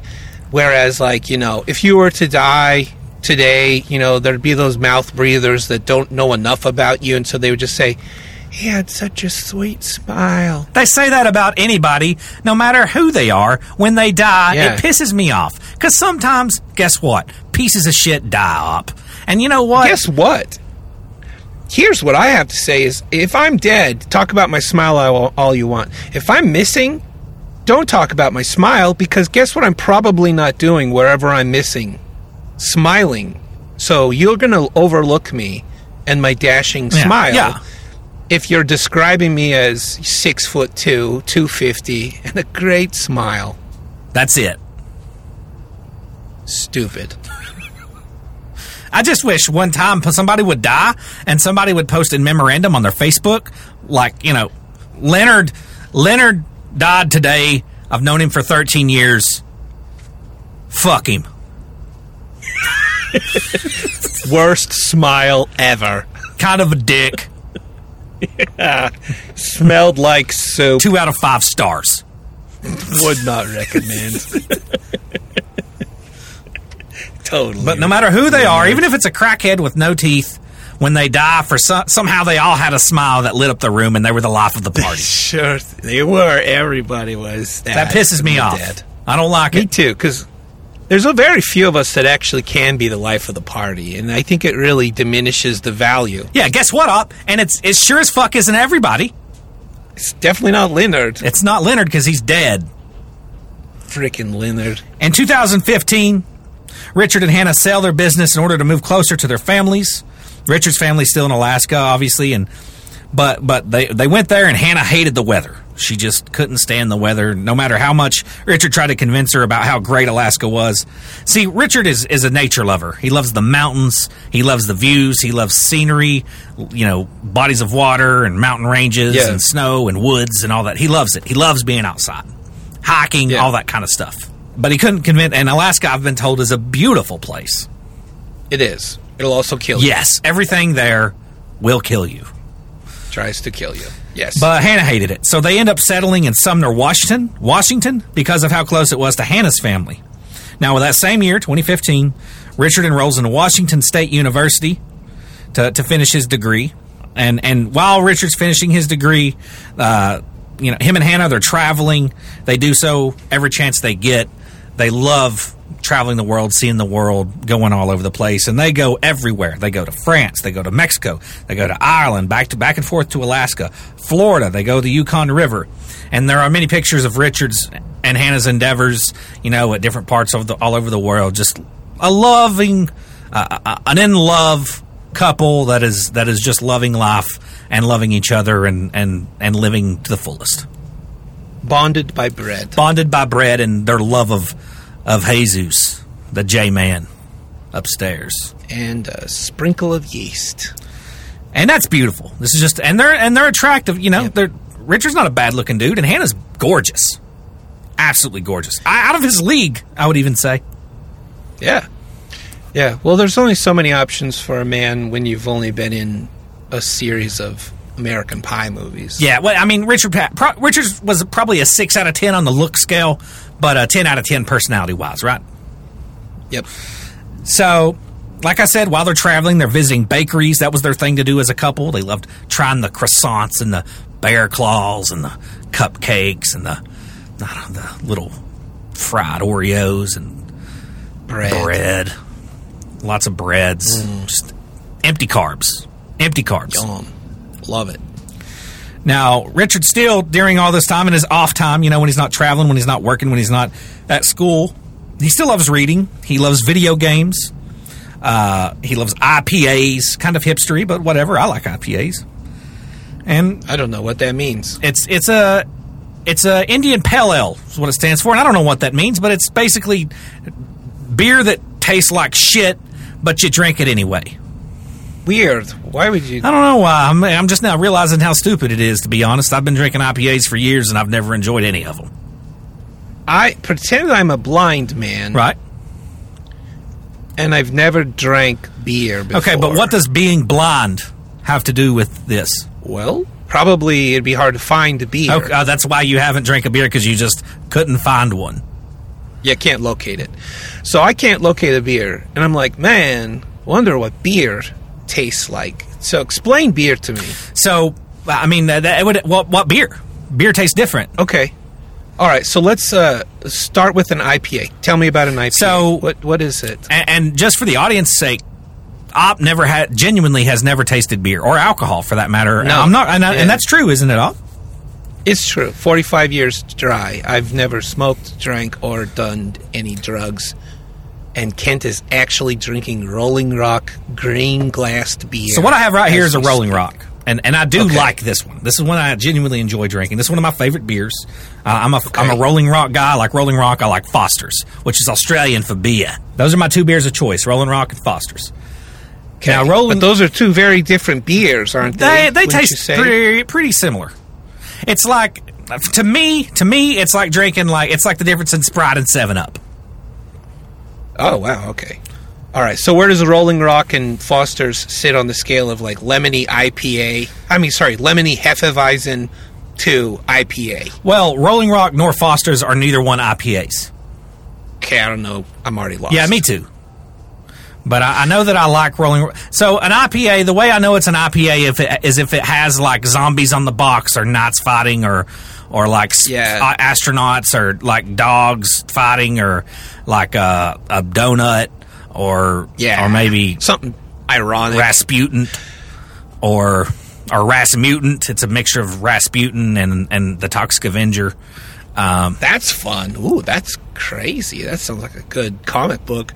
did you know Rasputin had a massive cock?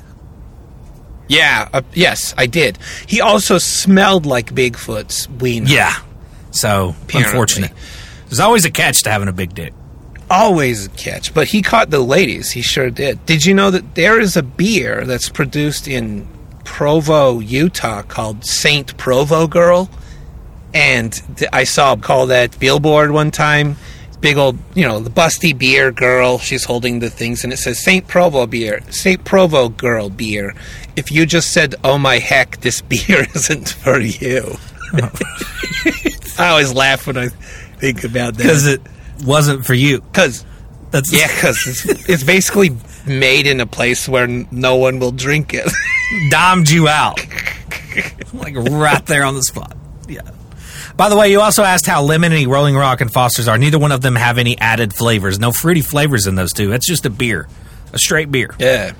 So is beer like just get, look at like identify something else? It's so that hard, dude. Consumed. It, it, it's it's uh. It's probably a bit of a challenge, huh? Because like There's nothing else that tastes like beer. yeah, because nothing else has hops in Yeah. it. Like it, that's a very Barley. That's, only, that's barley and hops in a drink, it, unless it's alcoholic. Yeah, okay, so here's what. Tell me if I'm close with this. TCK. Okay. I have this is a two part two part quandary. One part is why is it that the beer is expensive? Like at a at a basketball game, baseball game, football game, something like that. The beer's like five bucks, but everyone that walks by me spills their beer. Why? Why is Because that they're a drunk. thing? Like, okay, okay. Part two. When somebody accidentally spilled their beer on my head one time, it smelled like they just put me inside of a bread bag. Okay, so Does it taste like bread? you ever had sourdough? yeah, yeah, yeah. So imagine sourdough in a liquid form, and then and then mix that with a, with a less lemony Sprite, and then add a dash of vinegar. Wow, I am shocked that anybody drinks. That's how stuff. it's an acquired taste. It is an acquired Okay. taste, sure but it doesn't sounds like taste as bad as I'm describing it. I can't. It's hard to describe the taste of beer because nothing else tastes like beer. But just that combination, the math on that combination does not sound that it sounds to me like you just said, "All right.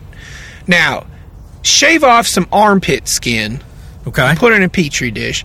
You add yourself a touch of mint and then some arugula.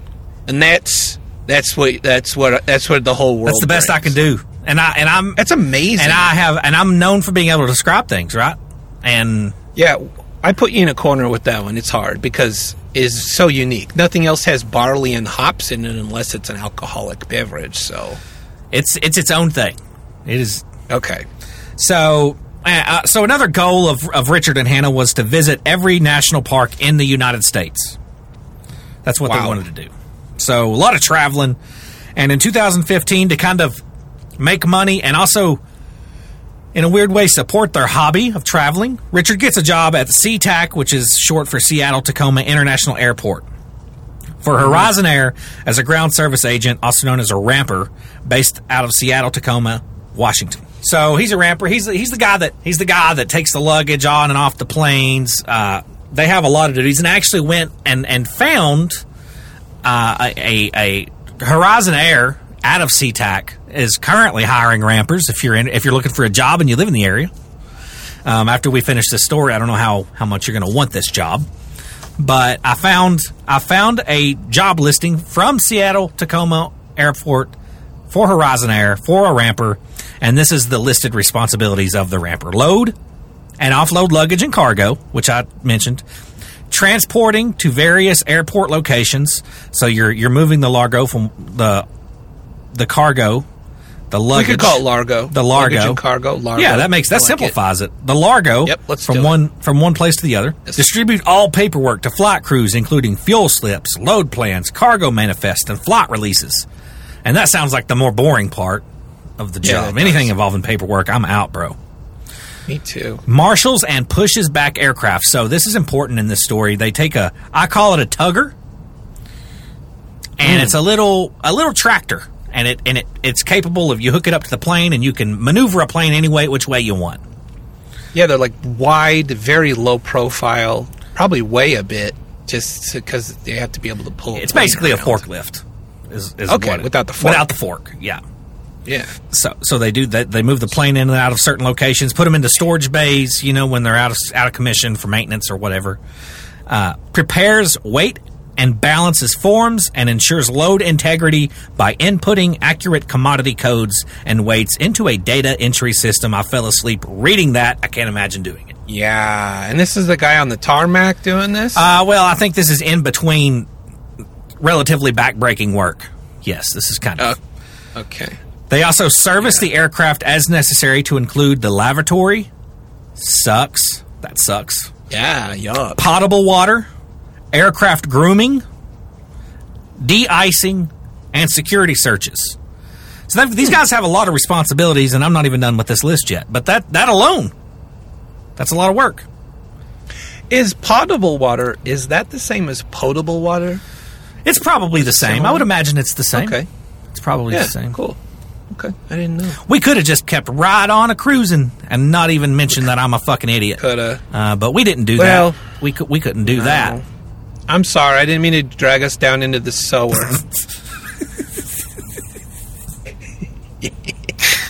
Oh, okay. that should be a T-shirt. So they they also operate and or drive multiple types of equipment such as belt loaders. Now the belt loaders are those things that you see that it's like a ramp with a belt on it to move luggage up and down from the plane. Belt loaders, tugs, uh, which are what I call tuggers, the things responsible for moving the planes. Air start units, don't know what that is. Bag carts, obvious, that's obvious. Lavatory carts and and DS trucks. D D ice D ice trucks. Okay. D ice trucks. That's funny because uh, do you know what other profession has belt loaders, air start units, bag carts, and lavatory carts What? What? And tugs? Prostitution. You got your belt. Yeah, I got it. They also execute aircraft tow operations if required. So that's a good time. That's that's fun, I guess. Also have tugs. You got the tugs part right. They got yeah, they got tugs. They got Yeah. It's funny. Crazy. Not de-icing as much. They don't really. Eh. Look, that's it. That's the end of the responsibilities on the job listing. But that's a lot. But That's a lot. eighty percent of the job though is moving luggage. Okay, moving luggage and then all of the critical weight paperwork on whether that plane's going to fly or die. Right. Is also on their shoulders. No big deal. Right, Okay. right. Gotcha. Richard was willing to put up with all this to support his and Hannah's love of flying. And one of the uh, benefits to working for this company is the how easy it is to travel. The there's a lot of perks, you know, sky miles. I don't know how any of that shit works. I haven't flown in a plane since 2014. So, Okay. and even then, I never had to pay for it. So I don't know how all that works. But I know it's You want- probably uh, can I- expensive. Can I tell you one fun fact to know and share? yes. my my wife had never been in an airplane and the first time she got in an airplane was when somebody bought her a chance to skydive. That is really going headfirst into the wall. That is it's so crazy. Never been on a plane. First time she goes up she jumps out of it. Did she do it? she did it. She did it. Yeah it was crazy i wasn't there she was engaged to another guy at the time and uh, you know gut feelings I mean, if you're going to get over the the fear that isn't Oh, yeah. even there because you've never been, I mean, that's one way to do it. Just That is a way. It's one way. I've been on a plane. I've been on a plane with her several times since, and she's not fun to be on a plane with. She throws up a lot on planes. It's unattractive. so, like I said, one of the one of the perks of the job, despite the shitty pay and it is bad pay, is the ability to travel for cheap. Uh, A lot of jobs are like this, I guess, like drug mule. Yeah.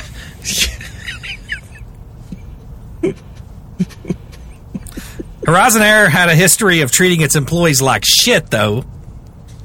Uh, they, they didn't really they didn't really care about their employees. the The working conditions were garbage. the The break rooms were garbage. If they got a break, the hours were garbage, and the pay was garbage.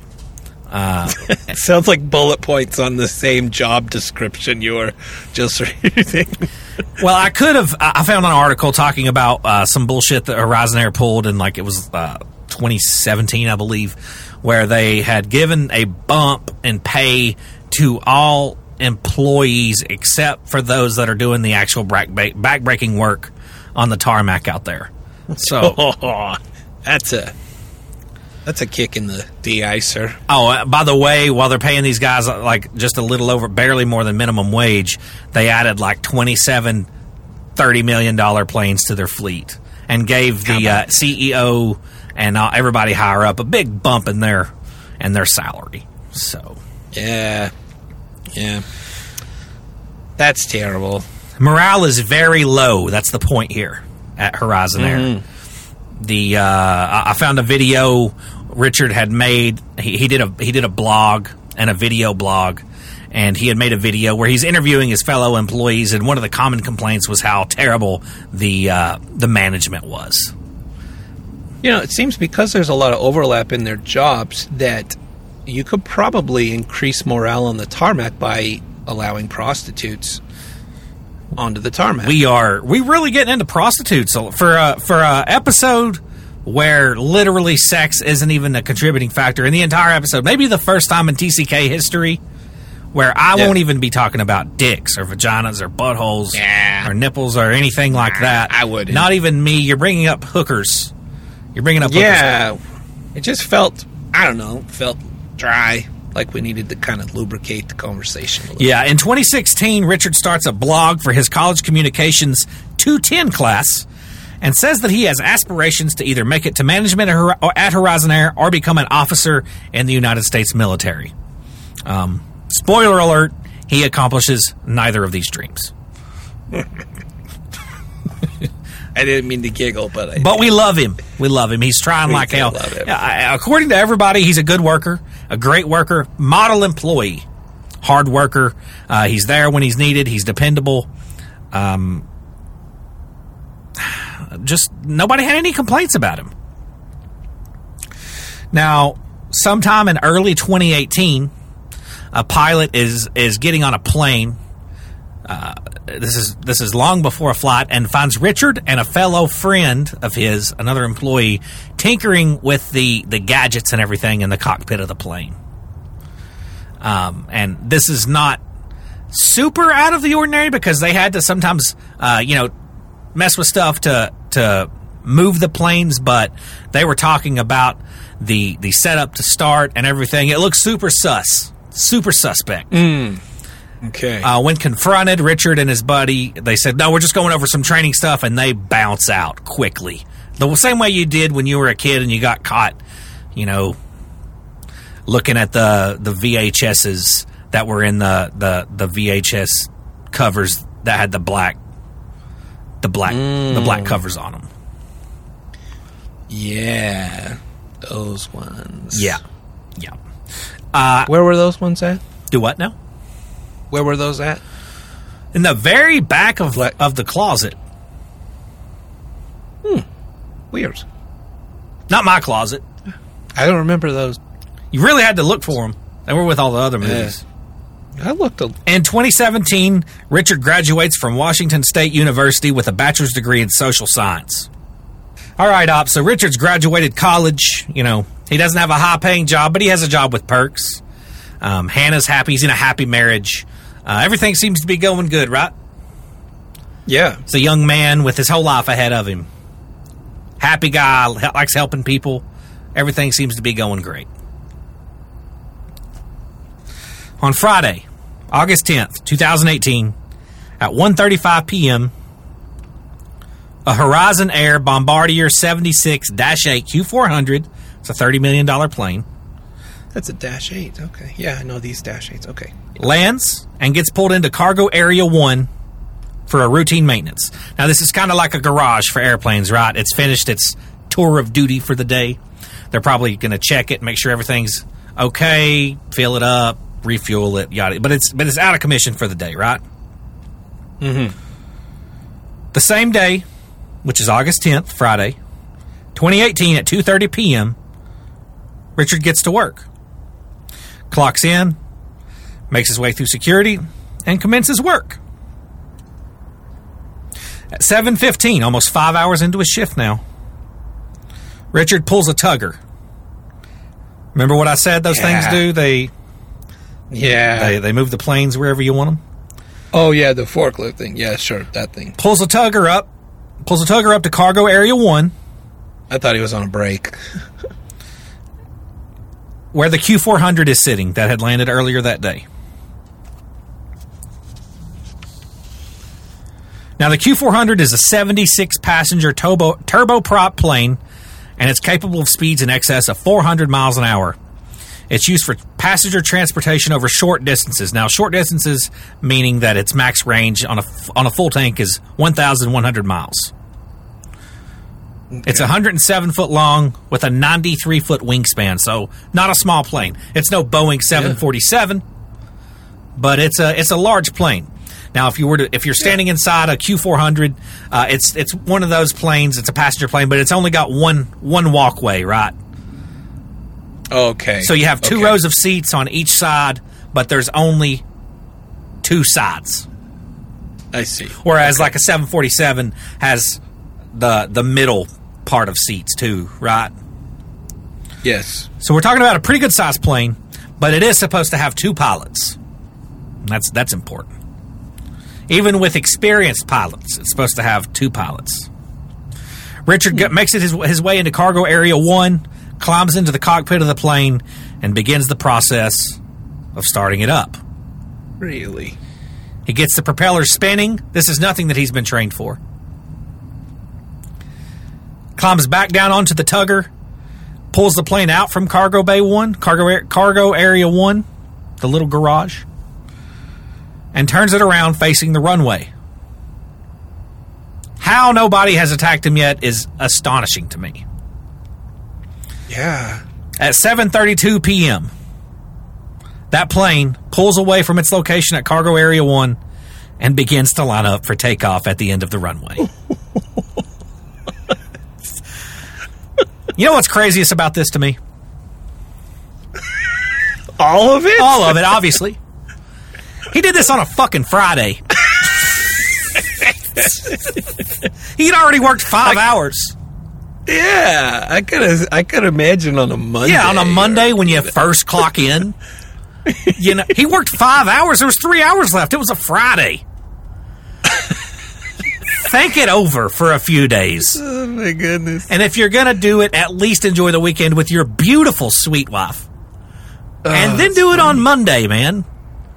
When there's no end in sight. And you're already thinking about killing yourself anyway. I would never do something like this on a Friday. So, as you probably already figured out, the plane begins to take off. Um, air traffic control starts losing their shit. They're screaming, identify yourself over the radio, and they're getting nothing. Richard doesn't say anything. He doesn't know. How, he doesn't know the proper takeoff procedures on the radio, none of the lingo, none of that mumbo jumbo. He's kind of snapped, it seems. The sweet, happy, go lucky, funny dude has said, has reached max fuck it point. The plane takes off with the wheels smoking like the General Lee from the Dukes of Hazzard. I'm not making this up. This happened. So, wait, they're smoking. They're Are they smoking. smoking? Is there, there's not an engine on the wheels. No, no, so no. There's not. I can't. I, I wasn't able to figure out why. He probably had some kind of brake uh, that he didn't know how to turn Parking off on a parking brake or something Yeah. like. That's me guessing. I'm speculating. But uh, I know that wheels aren't supposed to smoke on planes when you take yeah, off. especially on takeoff. That's probably not a good uh, sign that landing will be enjoyable. Now, clearly concerned that there's a ter- there's terrorist activity going on, right? Horizon Air quickly figures out, just by process of elimination, that the plane is being piloted by none other, none other than Richard Beebo Russell. And they actually manage to establish radio contact with him. And that is kind of where this story is so amazing. We actually have all of the recordings, all of the audio of Richard communicating with ground ground control, air traffic control, as well as a pilot that they brought in to talk Richard through everything. Um, and I love this dude so much because he's so funny. Now, a man in his situation, facing probably life in prison. I don't know what the charges for this would be. Would probably be a little bit nervous, right? Oh, Not yeah. Richard Russell. He's having the time of his life. he my is loving every single second of this. And uh, and let's go ahead. The way we're going to do this is we're going to from here on out. There's going to be a lot of Richard talking with with air traffic control and the pilot, and we'll just interject these clips um, as they come into conversation. This is this is the first conversation between Richard and air traffic control now air traffic control immediately starts talking to Richard about and in kind of pilot lingo, right? Stuff that he's not familiar with. Yeah. This is Richard's response. Horizon Air 2345, set approach, welcome, final runway 16 right. Welcome. Man, I'm a ground service agent. I don't know what that is. Okay, so That's awesome. air traffic. Richard tells them he's just flying the plane around, and uh, air traffic control says this. Just flying the plane around, you seem comfortable with that? And Richard responds with, hell yeah, it's a blast, man. I played video games before, so I, uh, you know, I know what I'm doing a little bit. So uh, it's important to note now, as you heard Richard say, I played video games before, so I know what I'm doing a little bit.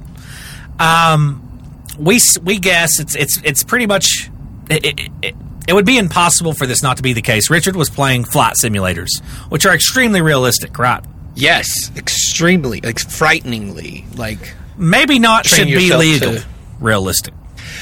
Well, uh, I think we we all kind of had an aha moment uh, after 9/11. You know. Yes, and not only can are they realistic, you can pick the plane that you want to learn how to fly. And every so uh, I I used to rent some apartments out, and I rented one to this guy who was a user interface designer for uh, flight simulators. The guy like worked in his underwear. He was kind of gross, but um, but yeah, every single dial and everything does exactly what it's supposed to do It's crazy. on the real plane. Now it's nuts. it's it's but even with that being said, to have no flight experience whatsoever, real world flight experience, the fact that he was just able to take off in this thing is astounding. yeah. Stand by because it's about to get crazier. so Richard's joyriding. He he's living his dream. He's always wanted to fly a plane, and he's seeing the sights and just loving his life. He don't really care about the repercussions at this point. But it's at this time, you know, the airport, uh, SeaTac, they don't really know what his intentions are, and uh, the military is notified. And two McDonnell Douglas F 15 Eagle fighters are launched to kind of babysit Richard. You know, you want to get Froggy Buddy, they, they want him to know, you know, that they're there just in case he, he gets he gets to feeling a, a little ballsy. They kind of try they kind of try to edge him, push him a little bit towards the ocean. Like, hey, you want to go over there? Where the you know Stay in between these two fighter jets. And although this is relatively uh, unimportant, I just want to go into the McDonnell Douglas F 15 Eagle fighters because they are really amazing. They can go 1,875 miles an hour. wow. They're equipped with advanced air to air missiles as well as M61 Vulcan 20 millimeter Gatling guns, and those guns are also known as the fucking hand of God. Isn't that the one on the front of the uh, the A10? Yes. And when I, I, have you ever heard one of those fire in real life? Oh my gosh! Yeah, we we uh, we have the A10s uh, stationed out here at the Air Force Base, and if you go out to like the canyons when they're doing their stuff, you can you just you see it, you see everything coming out of the plane, and then afterward you hear bro. Yes. It's crazy. Exactly. It's a, it's an it's an amazing technology. And for the listener that doesn't know what Op is talking about, this gun, this Gatling gun, this 20 millimeter M61 Vulcan Gatling gun, fires at such a high rate that there isn't a distinguish between the gunshots. So a, a typical machine gun, right? You hear ba ba ba ba ba ba ba ba. This is just a hum. It's Yeah. so, and it can actually start things on fire on the ground. That that everything coming in is so, like molten. Yes, lead. and you then know, every just- couple every every couple rounds is also a tracer, so it's Uh-huh. it looks like a laser beam. Whenever Oh, it's it's just so beautiful. It's beautiful. it's really frightening. impressive. I'm so fucking hard right now. Yeah, YouTube this, listeners, in your earballs. you, YouTube A10 Warthogs, or I guess you could do the Doug, the F15 Eagle Fighter as well. Although that name is a bit odd. Like, what is an Eagle Fighter? What fights an eagle? Nothing that's American. Yeah, exactly. Probably a, I would imagine a That was the right. an Afghan airplane. Probably a crop duster. Yeah, Drops grenades out. yeah, or sickle and hammer plane, something like that. Yeah. Yeah. Nothing beats an eagle. Maybe they fight for eagles. That's it. They represent eagles. They're fighting on the side of the eagles, the eagle fighters. That's what it is. So at this point, air traffic control is trying to get in touch with a pilot because they're concerned. They know this guy has no experience whatsoever. And Richard overhears them talking, which is what we're getting ready to hear. Right now he's just flying around, and uh, he just needs some help controlling his aircraft. Very good. This is Richard's response when he hears that. Nah, I mean, I don't need that much help. I played some video games before. Uh, I would like to figure out how to get this cabin altitude. Like, I know where the box is. I would like to get some, uh, make it, make it pressurized or something, so I'm not so lightheaded. How can you not love this dude? Like the funny thing is, like he, th- if this were me, knowing that these guys have like I don't know, a couple thousand years worth of education on me, you know, with all their training and everything, I the word "I'm sorry" would come out of my mouth at least once. Yeah. but you know, there's no apology. He's just like, nah, yeah, nah. That's so funny. Oh my gosh. Now, it's important to note that 12 miles away at Safeco Field in Seattle, Pearl Jam is playing a concert to 92,000 people. This is a little concerning. Yeah, that is because that Do you remember what was that date? Uh, shit.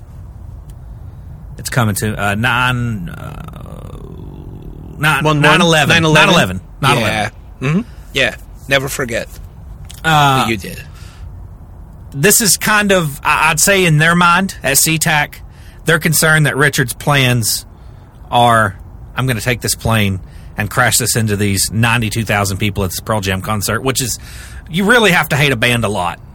You know, You do and I don't. concert. Yeah, it, that's a that's a stadium too. So that's just a bowl full of Pearl Jam. Yeah, put a plane right into it. Now we will find out later that Richard has absolutely zero intentions of hurting anybody. That's that's the last thing he wants to do. Um, but they don't know that. Yeah, they don't. And I think that Pearl Jam is kind of the 1990s version of Nickelback, and I know we just lost a lot of listeners, but they're terrible. Well, But but fortunately, fortunately, a fitting song for all 92,000 people at that stadium because of Richard's intentions is. Hey, oh, oh, I'm still alive.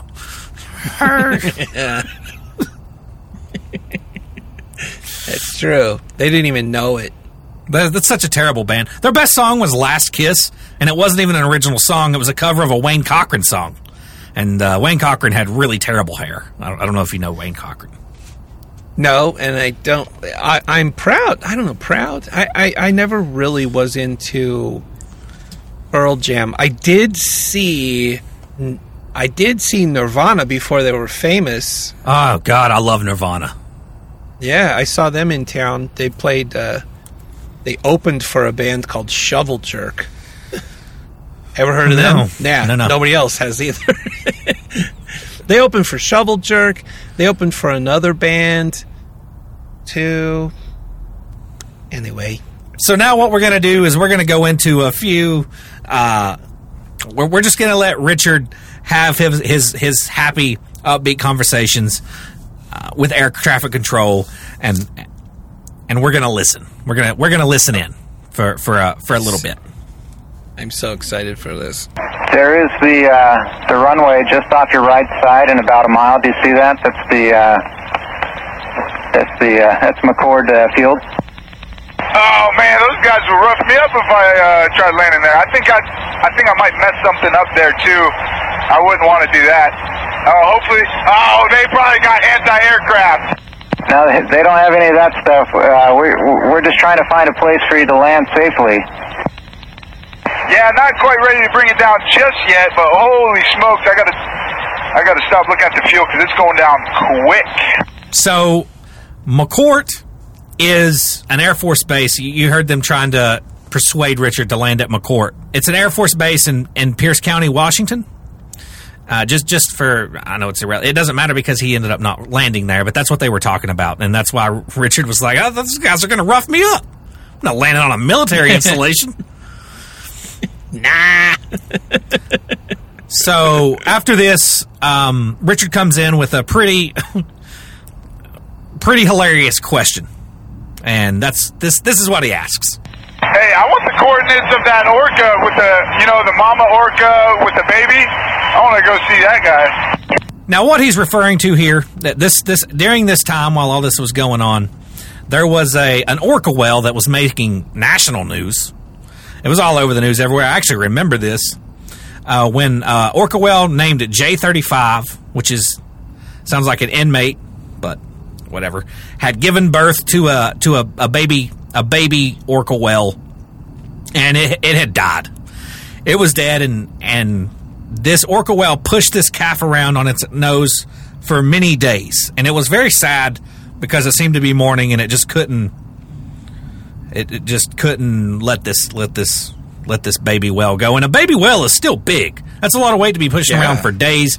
The mother was emaciated; she was losing weight. It was exhausting her, and she wasn't eating. She was mourning, and you know, a baby whale is still it's a it's still big. That's like pushing uh, Ro- uh, Rosie O'Donnell around the ocean for for many miles for days at a time. Imagine pushing be- Rosie O'Donnell around in the ocean for for for days. That sounds exhausting. That'd be both. It's exhausting. Also, she's such an acidic person now. She is. She's I the like worst. the Rosie O'Donnell where, yeah, I like the happy one where she launched koosh balls into her crowds and smiled, and Yeah, me too. now she just doesn't seem as happy. I liked the Harriet the Spy, Rosie O'Donnell. Yes, I don't know if you remember that flick. That was a good one. Oh yeah, Loved I that movie when I was a kid. So that's what that's what Richard's talking about is J thirty five the Orca whale pushing its dead baby around. It's making national news. Everybody was talking about it. Uh, air traffic control, being the buzzkill that they are, refuses to give him the coordinates. And uh, upon hearing the refusal, this is what Richard says. Damn it, Andrew! People's lives are at stake here. Now, Rich, don't don't say stuff like that.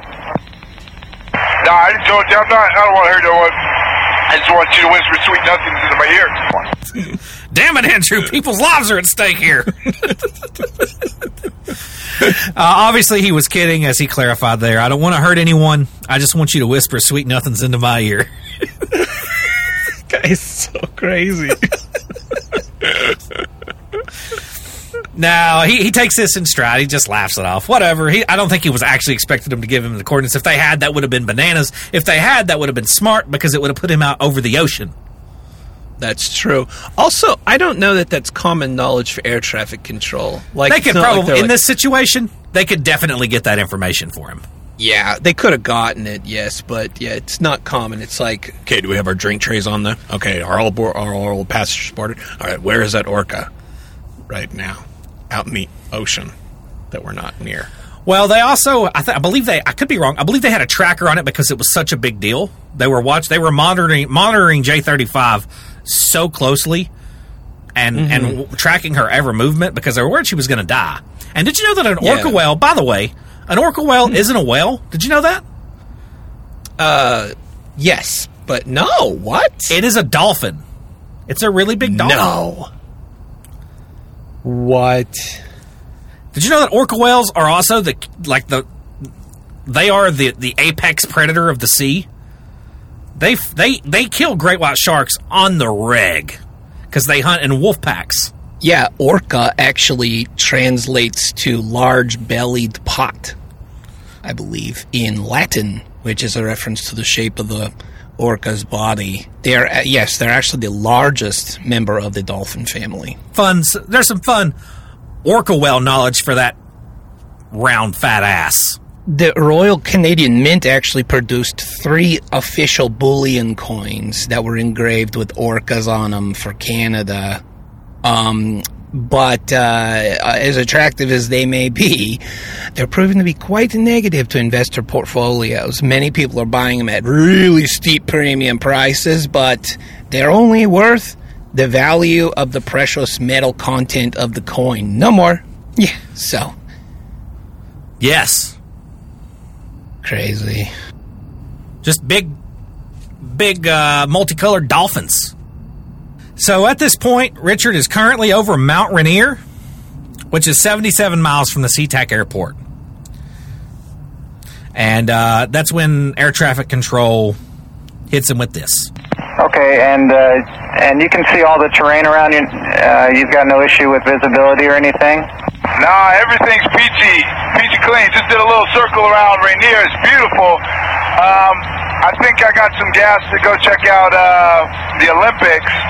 Now, Richard is talking about the Olympic mountain range, and that is in Washington, 64 miles from SeaTac Airport. And uh, that's when Richard, Richard starts heading that way. He wants to see the Olympics. He wants to see the Olympic mountain range, not the Olympic, the contest where people uh, they do uh, they dance on the poles and they uh, do they jump over the pole. They take the pole and they jump over the pole and they they hold on to the pole and flip around it, and then they also um, get on boards and they jump up and down on the boards and jump into the water elegantly. Not that Olympics. When you win uh, in the Olympics, do you know what they give you that goes around your neck? Just it looks like a big giant round gold. It looks like a Okay, well, this isn't a mountain range. This is a mountain range. The Olympics is a mountain range. So Rich, Richard is heading towards the Olympic mountain range. And when he gets there, he hits air traffic control with this. Hey, is that pilot on? I want to know uh, what this weather is going to be like in the Olympics. Well, if you can see the Olympics, the weather's good. I can see the Olympics through my window, and it looks pretty good over there. All right, because I, I hit some, uh, felt like turbulence around Rainier, but there was no clouds hardly. Oh, that's just the uh, the wind blowing over all the bumpy surfaces there. So as you can see, he's enjoying the mountains, loving how beautiful they are, and I, I think at this point, Richard is is done with his sightseeing. He he's done he he's done what he he's seen what he wanted to see. He's done what he wanted to do, except for, and this is when it starts getting sad. Except for except for one or two things, and it's at this point that Richard hits Eric traffic control with this kind of I guess, sad statement. I'm going to land it, um, like uh, in a safe, safe kind of manner. I think I'm, uh, I think I'm going to try to do a barrel roll, and if that goes good, then I'm just going nose down and call it a night. Well, Rich, before you do that, uh, let's think about this. I got another uh, pilot coming up, Pilot Joel, here in just a minute or two, I hope, and uh, we'll be able to give you some advice on what to do next. Says he's going to go nose down, call it a knot after he full, pulls off this barrel roll, uh, and that's kind of letting them know what his intentions are. He, he has he has no intention on on leaving this safely, and it's at this point Richard executes a perfect, perfect barrel roll in a Q four hundred passenger plane without any training whatsoever, finishing the maneuver The, the this would have been an impressive maneuver with two trained pilots. 40 feet above the ocean, he pulls it up. So let's real quickly describe what a barrel roll is. So the, plane, the, the plane's going straight through the air, right? A barrel roll is essentially taking the wings and just spinning them completely around 360 degrees. So imagine a screw, right?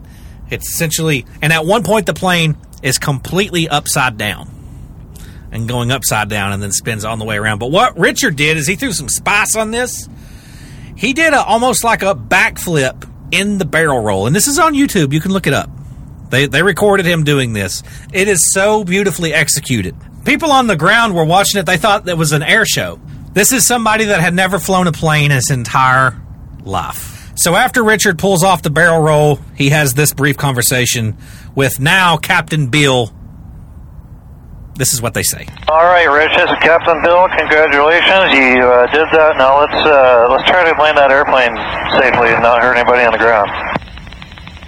All right. Now, damn it. I don't know, man. I don't know. I don't want to. I was kind of hoping that was going to be it, you know? So, this is one of my favorite parts because of how nervous Captain Bill is. He's like, "Okay, okay, Richie, you did that. You did, you did it." He has the same like attitude as like a student driver teacher that just that the, the student just got in the car and and did donuts in the parking lot of the school. Right. so moments before crashing, Richard's upbeat, you know, happy, kind of positive demeanor uh, changes changes a little bit, and and this is when it starts getting sad. This story, the story doesn't have a happy ending. I don't I don't need to spoil it for you. Oh, So you know, as you've heard in the audio, as you've heard in the audio, Richard is is trying to like kind of keep it the the mood light, you know, kind of fun, and uh, we kind of get. Uh, let's go into a little bit of the the mindset uh, that, that that's going through. What's going through Richard's head right now, and maybe a, a, a little bit of a hint at, at maybe why he did this. Sorry, uh, my mic came, came off. I threw up a little bit. Uh, you know, I, uh, hold on. Ah, shoot. Man, I'm sorry about this. I hope this doesn't ruin your day.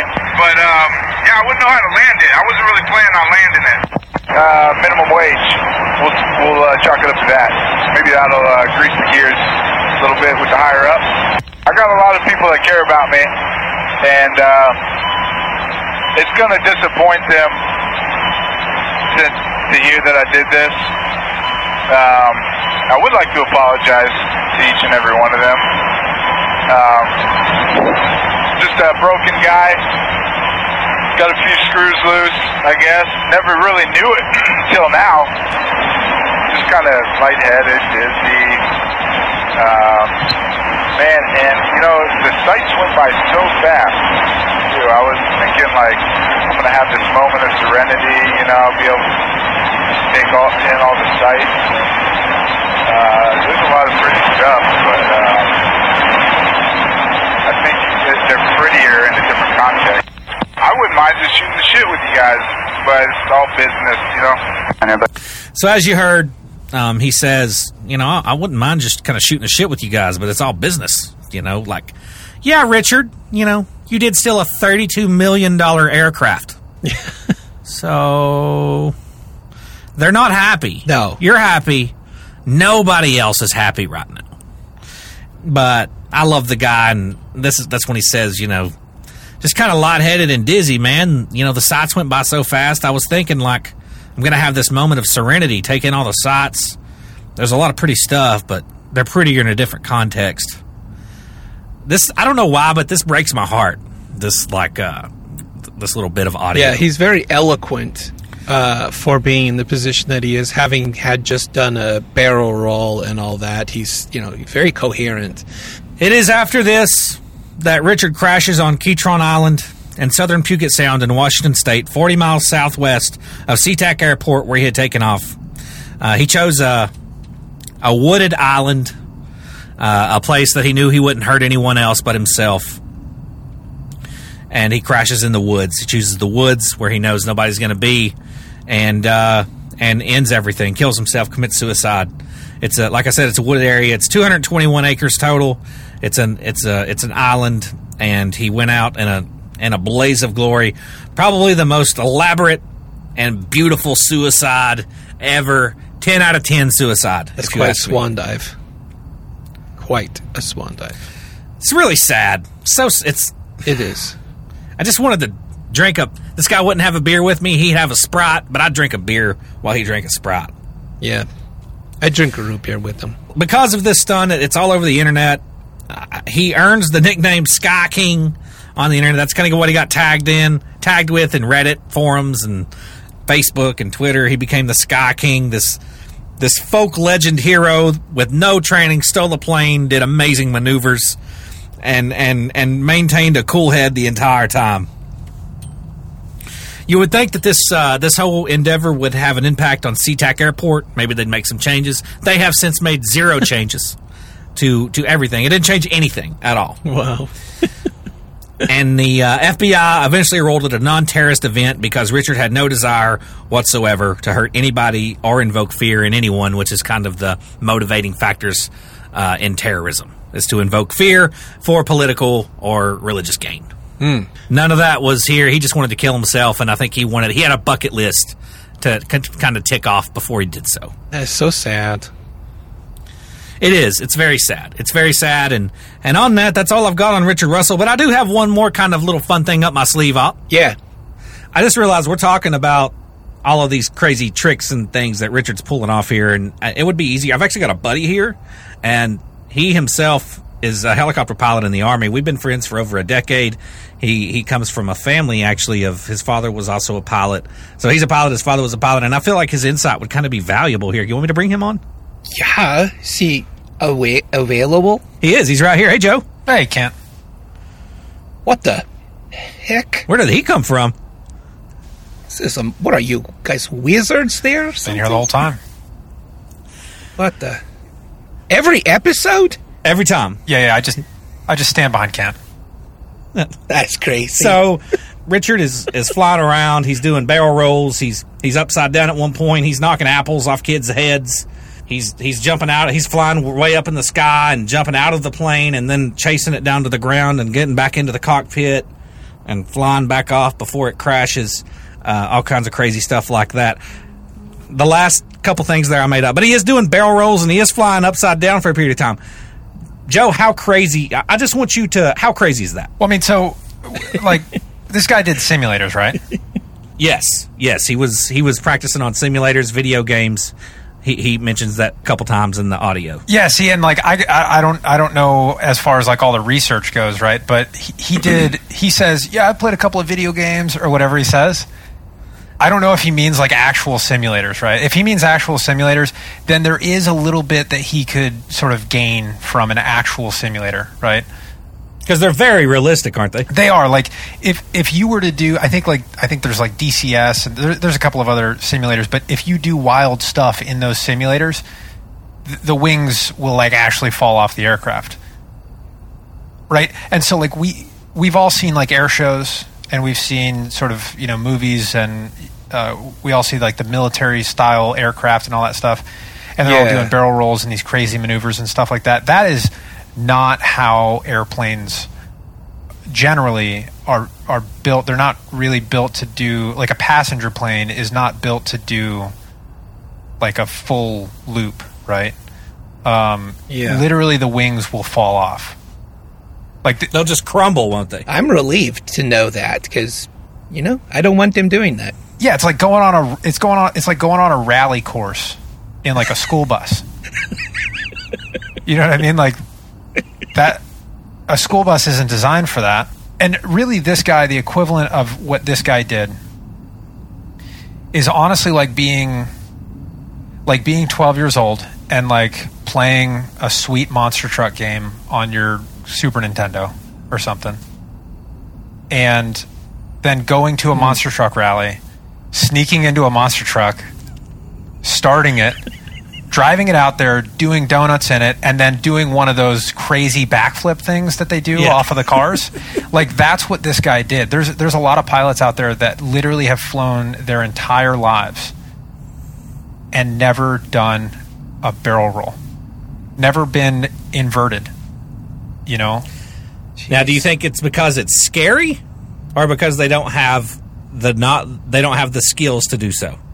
Because do you think do you think what I'm saying is do you think that with Richard he had kind of an edge because he didn't really give a fuck if he went down or not? that's exactly he was he was hoping Wow. that the wings would shear off. So I can I ask a question really quick? So Joe, can you can you tell us? um, sometimes on the show, like we'll talk about like gun calibers, and it's you know we'll talk about different like what's the range. When we're talking about the the airplane that that he was in, can you give us a perspective on like what where that sits as far as like in the size of play in complexity to Yeah, so so I so that was a Bombardier was it a Dash 8, right? I think a Q. Yeah, I, I don't. I think it's a Q400 Dash 8, and I think the Dash 8 just indicates sort of the the um, almost like the model year of it. Like the Dash 8 was the Ah. uh, w- one of the newer ones, right? But essentially, what this is is like it's a it's a regional airline, a regional airliner, right? So it's it's it's not for you know flying from. Uh, you know, Atlanta to Denver. It's for flying, you know, from your larger airports to smaller regional airports that are within, you know, maybe a couple hundred miles. Um, It's from like going to that to Atlanta to like okay Livingston, Kentucky. Like Yeah. where you've got to land behind a barn. yeah, like somewhere that I've never fucking heard of. Right. Yeah, yeah, yeah. Yeah. but it's It, but still a significant plane. I mean, we're not talking Cessna or even like little Learjet. no, no, no. It's a, it is an, it is absolutely a substantial plane. It's because it's a it's a turboprop, right? So it's uh, the fuselage is underslung underneath of the wings, right? And it's a turboprop, and it's a beefy plane, and it can you know it can move pretty fast, but it's also it, it is a commercial airline plane. Uh, it's not for any kind of aerobatics. And I think, honestly, the thing that. So, for one, I think Ken is absolutely right. I think he didn't care. And he didn't mind if the wings if the wings came off of it, right? If he did some of those, you know, sims, which I think he had to have, because just to start this aircraft up, Yeah. you couldn't walk into that aircraft and figure out how to start it up. Um, Yeah, it's not like my grandma's phone, which has one button to call. Some. It's not like there's a you know, the Alexis Right. thumb button, like rare, rare, rare. brr. I don't think I could even start up a Tesla. So I don't, yeah. it- so so like starting this plane, like there's checklit, like literally guys go to school or you know they're in the military or whatever it may be, but they train for several months on a particular type of aircraft, right? And that's all the procedures to you know get it up on the APU, the auxiliary power unit, right? So uh, basically, the, a smaller sort of engine that helps the other two engines start and start supplying you know electronics and hydraulics to the the aircraft before the main engines sort of start. So getting the APU up, right, and then getting both engines started without burning them up, and then being able to taxi from the ramp to the taxiway to the runway is something that I mean that's a pretty substantial Just that. You know, just getting yeah. it to drive down the road. just getting it to drive down the road without you know running it into I mean you Oh, could have he could have like Yeah. put one of the wheels off the runway into the mud and and been done. Just been sunk in. But he didn't right? He like what did he do? Kent what was the what was the breakdown on that? He Uh, grabbed a, a little tractor right? He grabbed a tugger, he grabbed a tugger and he And- backed it out. pulled it to the end of the tarmac, backed it up. He he he got off the tugger, went into the cockpit, started the engines up, pulled it around to where he would have to do a ninety degree turn to get onto the the runway, and then pulled it out, pulled a ninety degree turn, and Yeah. then took off down the runway. And I, and I think that there was some audio of another pilot talking to Tower. And Yes. that, that other pilot said, uh, he's. he cut he him said- off. Yeah, what did he say? He said, "Hey, who's this guy on the active? He's he's he's taken off and his wheels are smoking, or something like that, right? yeah. That was just Beebo. That's just old Beebo, right? But Yeah. old Beebo must have forgot to take the parking brake off because his wheel shouldn't be smoking while he's uh, while he's taking off. Uh, it's it's surprising to me that if if he had his if he had the parking brake on or whatever, his wheel shouldn't have been smoking when he was taking off. So the fact that they were and he still got off the ground is pretty amazing. It's just the whole that, that he got in the air is is so amazing. So so Joe, just for everyone that's listening, tell us. so what do you fly? I fly Apache. So okay, that's a that's a really Okay. you know that's a distinction that needs to be made. I, I fly helicopters. Helicopters are much less intuitive than airplanes. Now, is an Apache is that an anti torque system? An an anti torque. Sorry, I googled some helicopter terms while we were talking to see whether or not I could sound like I was fitting in, but I don't. Okay. So okay. is it an anti torque yeah. system? Does it use collective pitch control and cyclic pitch control? Yeah. Yeah. That. Yeah, Yeah. It does. Most helicopters do that. Yeah. Yeah, and that's those would be yeah basically the dash eights, right? That's Right. lower. And the difference Yeah. between the Dash 8 and the uh, anti torque system Hmm. is that um, the Dash 8 has wings. Okay, Yeah. and that's a significant difference, I would say, between that and and the it the, the, those those those aeronautical machines that are named after Indians. Right. The ones Yeah. that are named after Indians generally don't have wings. Okay, Yeah. and require peyote. I knew that the, we were connecting some dots here that I don't think the regular lay public knows about air air, air Well, you know, aeronautical vehicles. I mean, that is that's ingenuity, and that's what that's what this is all about. yeah. That's what. Well, and, that, and that's why we that's why Kent brought you on because you you bring a level of ballast. Is there ballast on a airplane or Um, helicopter? No. Okay, I, I guess they they don't they don't have to Yeah. float, so that makes sense. You don't fly the the uh, the Apaches that have pontoons, then I would. No. No. Would guess. No, I don't. So yeah, well, we tried. Hey, thanks for coming. Hey, I got one more question. So is is what is what is what Richard did, Beebo, is what Beebo did, would that be equivalent to like because this is a passenger plane and he's doing basically F eighteen tricks, right? This is equivalent to like getting in a in a Dodge caravan and and doing Dukes of Hazzard shit, right?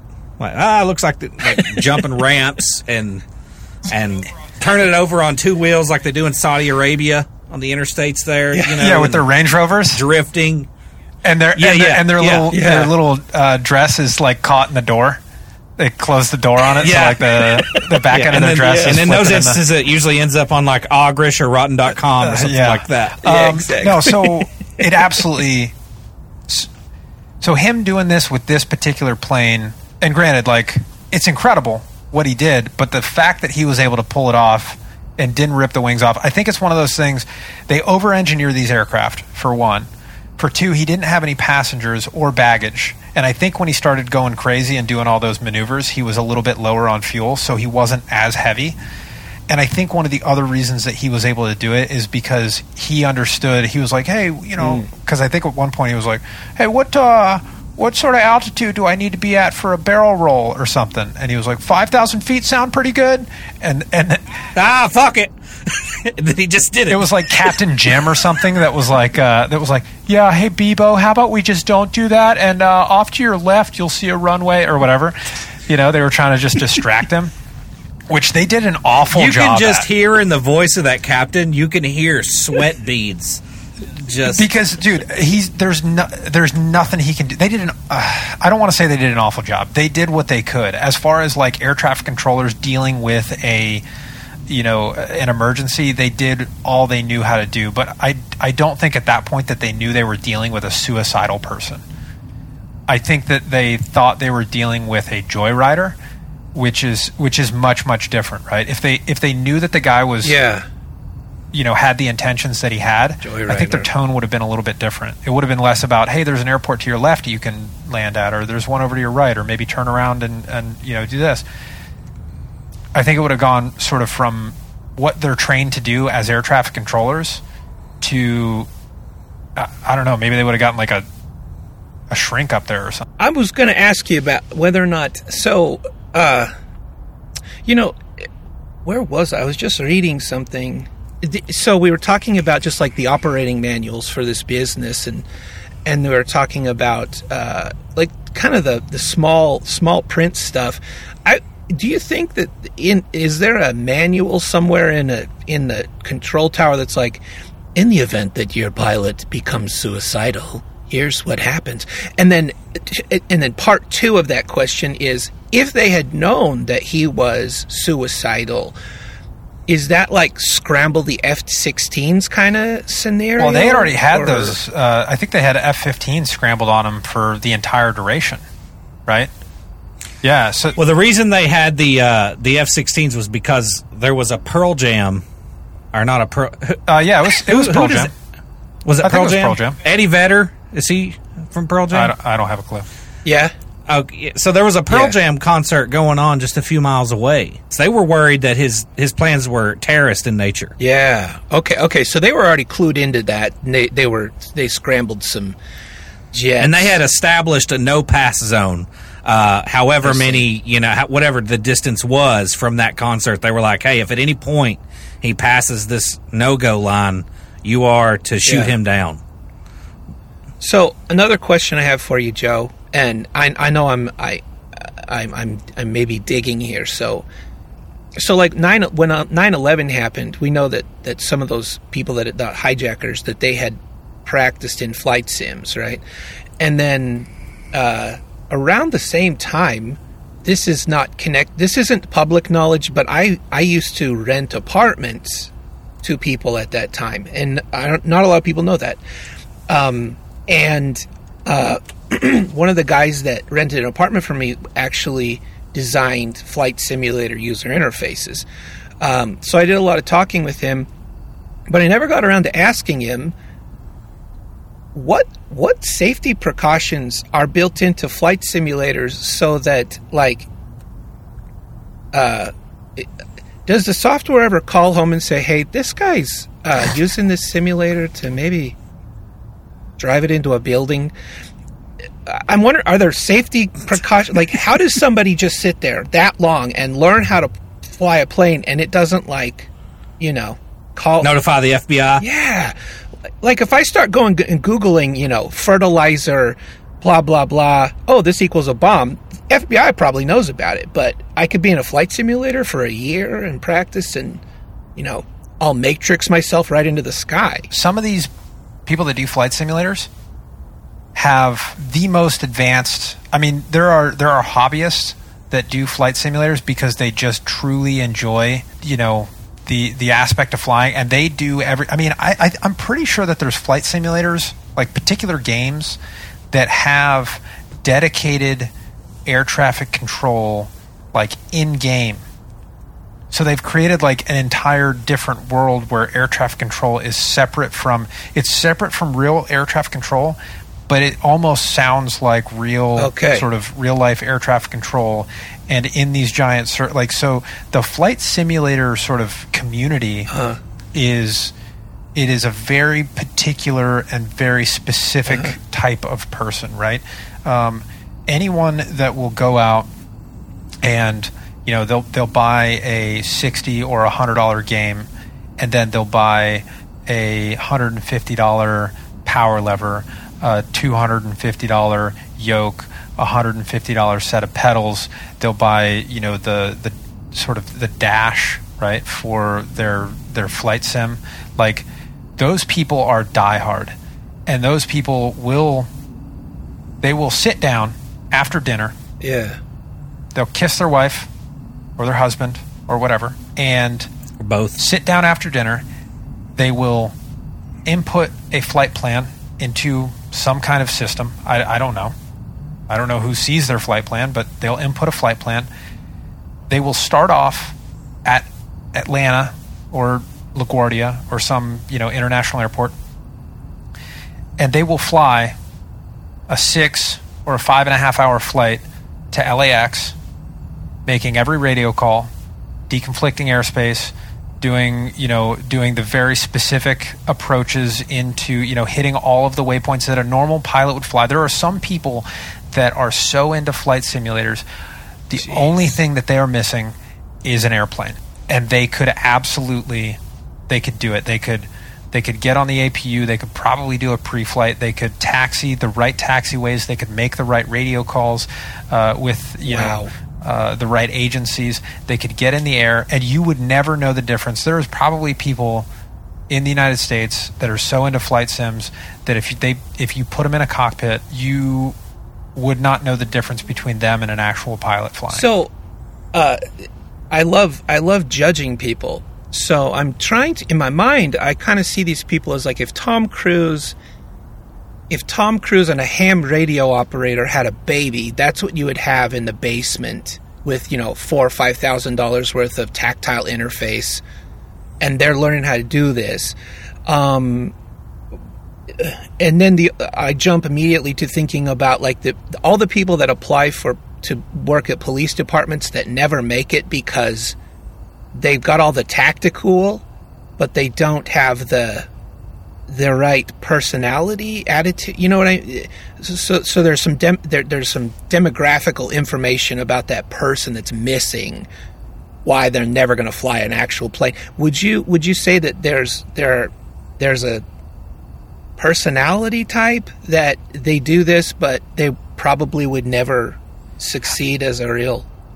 Is that is, is that mean? Did I just really hurt hurt a bunch of people's feelings? Well, I, I'm not sure. I mean, I'm not like a big flight sim guy, but I think that there could be an aspect of like the me- it could be the uh-huh. medical, like if if you can't ah, pass a flight physical, an FAA flight physical, then you you can't you can't be a pilot. see. I was going for something a lot more less politically correct, but you, I like your answer better.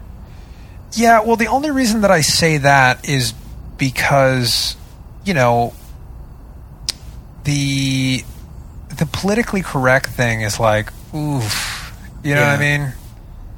If we start looking at that stuff, then nobody's going to be Nobody, flying. yeah, Uh, you're right. And I'm judging a lot of people. I, I immediately think, oh, you f- do a flight simulator eight hours an evening in your basement. You smell like beef stew. Oh no, those pe- they're they're absolutely psycho. Okay, without All right, a we're doubt. on the same page. Okay, cool. No, they're absolutely psychos. Okay. but I think the only reason that they have, you know, I, I'm just trying to give them an out here. Yeah, Probably a Goku poster. Oh, without a doubt. the wall. I, here's the. I, I think. I think that there's got. I think there's a lot of correlations between trains. ah, You know, like train, like people that that, that set up train Yeah. stuff. Oh, I was. I, I went a different way. Uh, um, and then honestly, like like coin collectors are another sort of in that weird. in in sort of that that demographic of just like Yeah, I don't- complete nutcase like psychos. You know. Yeah. Hey, you know it's great. Thanks for coming. Um, no, I hear what you're saying. There's definitely a, a type, right? You know. I think one of the funniest things about this, looking at it from sort of a perspective of, I, I have a reasonable sort of idea as to what's going on in the airspace. But one of the one of the one of the funniest things about this is that you have to think uh, SeaTac, right? Um, Seattle Tacoma Airport. That's a big airport, right? Tons of people flying in there. Is there's probably a plane arriving there every you know ten minutes That's busy. and it, uh, yeah, it, I mean it's probably super busy, and, and I don't know the actual you know breakdown of, of the timeline. But one of the funniest things that I thought is like you have Seattle Tacoma Tower, right, and then you probably have the Seattle approach, right? So you have approach, which is kind of the big hey, all these guys that are within X amount of miles are on approach, and then when they come in, if they're going to Seattle Tacoma, then they they they frequency change them to SeaTac Tower, uh, or they frequency change them to you know maybe a smaller regional airport that's around the area, whatever it is. But one of the funniest things to me is that you have aircraft that are coming into the airspace and they get a frequency change from whatever agency they were up with before and they freak change over to this. Right? They they freak change to like, you know, cue the the the wacky radio radio transmission. Yeah, like and they they they tune in so they change their frequency and they hear something like, "Yeah, uh, you know, I think I'm going to try uh, like a loop de loop or something and then uh, maybe just nose it down and call it a night." There's something so beautiful about that. Yeah, I'm- don't. You know, just if I pull that off, we'll just we'll just crash and burn this motherfucker, and Yeah.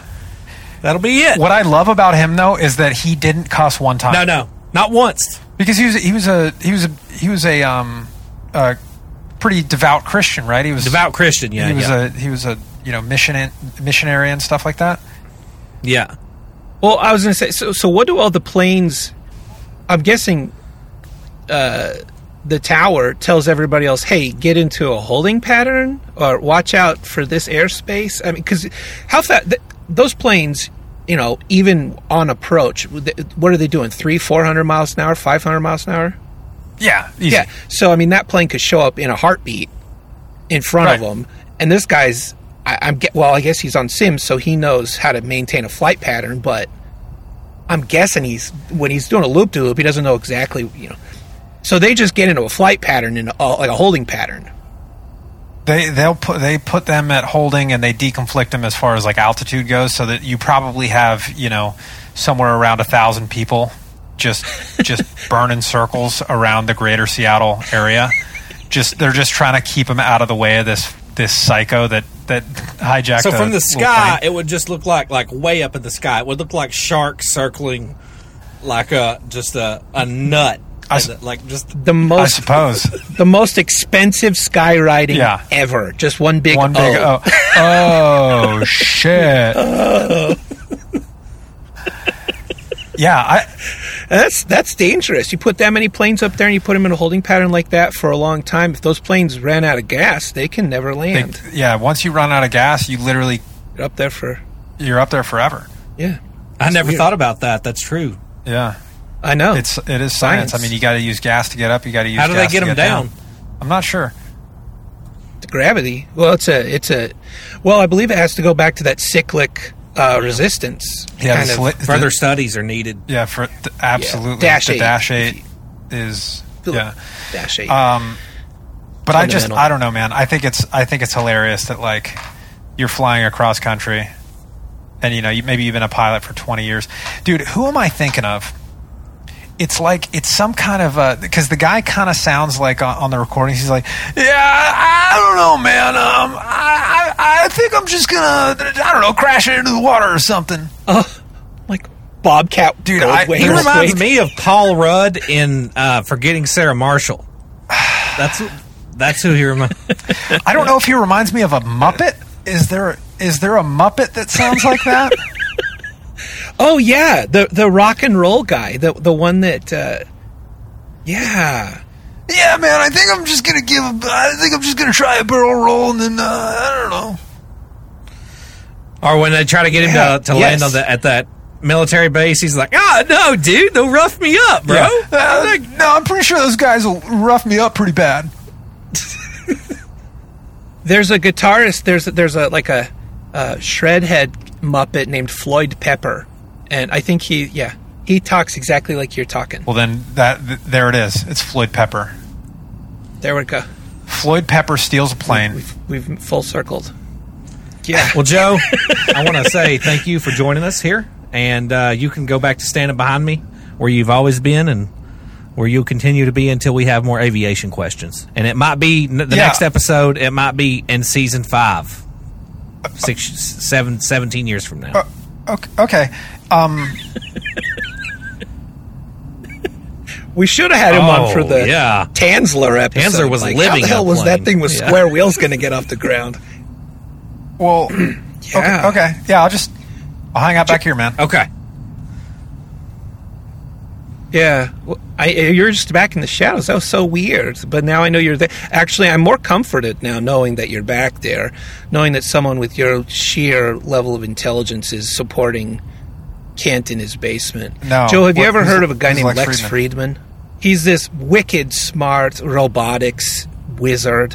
Anyway, you remind me of him. Like you, you're, He's you're on Joe very- Rogan a I can tell you're very smart, and yeah, he's on Joe Rogan a lot.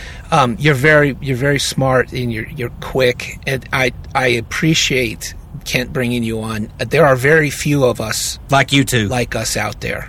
So uh, and by that I mean like you, thank Joe. you. Aw.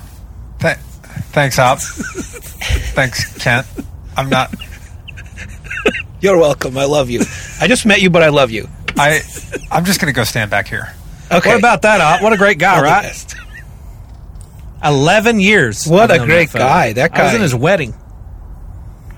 Wow. He sounds a lot Well, older than 11. They they they hit. Yeah, he is older than eleven. All right. Well, that was my buddy, my buddy Joe. I think you pretty great guy. I really like Joe. Joe's Joe. Uh, I think we should bring Joe on uh, from time to time as a subject matter expert on whatever we choose him to be subject matter expert on, because if you fly Apaches, you know everything probably. Yes, I can promise you'll hear more from Joe in the future. I'm so excited about that. And with that, that is it. Up, that is it. Uh, that is it on Richard Beebo Russell. Um, it, it's been a fun episode. Uh, It's it's it's very upbeat, happy, fun episode until the very end there when we lose our folk hero, our folk legend here. It was so Seattle of him to go that way. And on that, I want to remind everyone the, the, the donation button for Jason Vukovich, the Alaskan Avenger, serving 23 years for roughing up a few pedophiles, uh, is is in the is in the the description below. You can click on that. You can donate to his commissary, to his music player, all of that. And we're going to do this until uh, Jason is free, whether that be tomorrow or 23 years from now. As long as there is a TCK, we're going to support Jason Vukovich. Aside from that, don't forget to go to Facebook, Twitter, blah, blah, blah, blah, blah. All the bullshit, bullshit, bullshit that you've heard on every fucking podcast that you've ever listened to since episode one, since podcasts were a thing. Like, rate, review, shit, shit, shit, shit, shit. And on that, I'm ready to log out on. All right. This was a crazy ride. Thanks thanks for bringing me along for this one. We we had some real ups and some real downs. Well, you were here. I was So thank you for being here. experiencing it. Thank you. Hugs. What? What?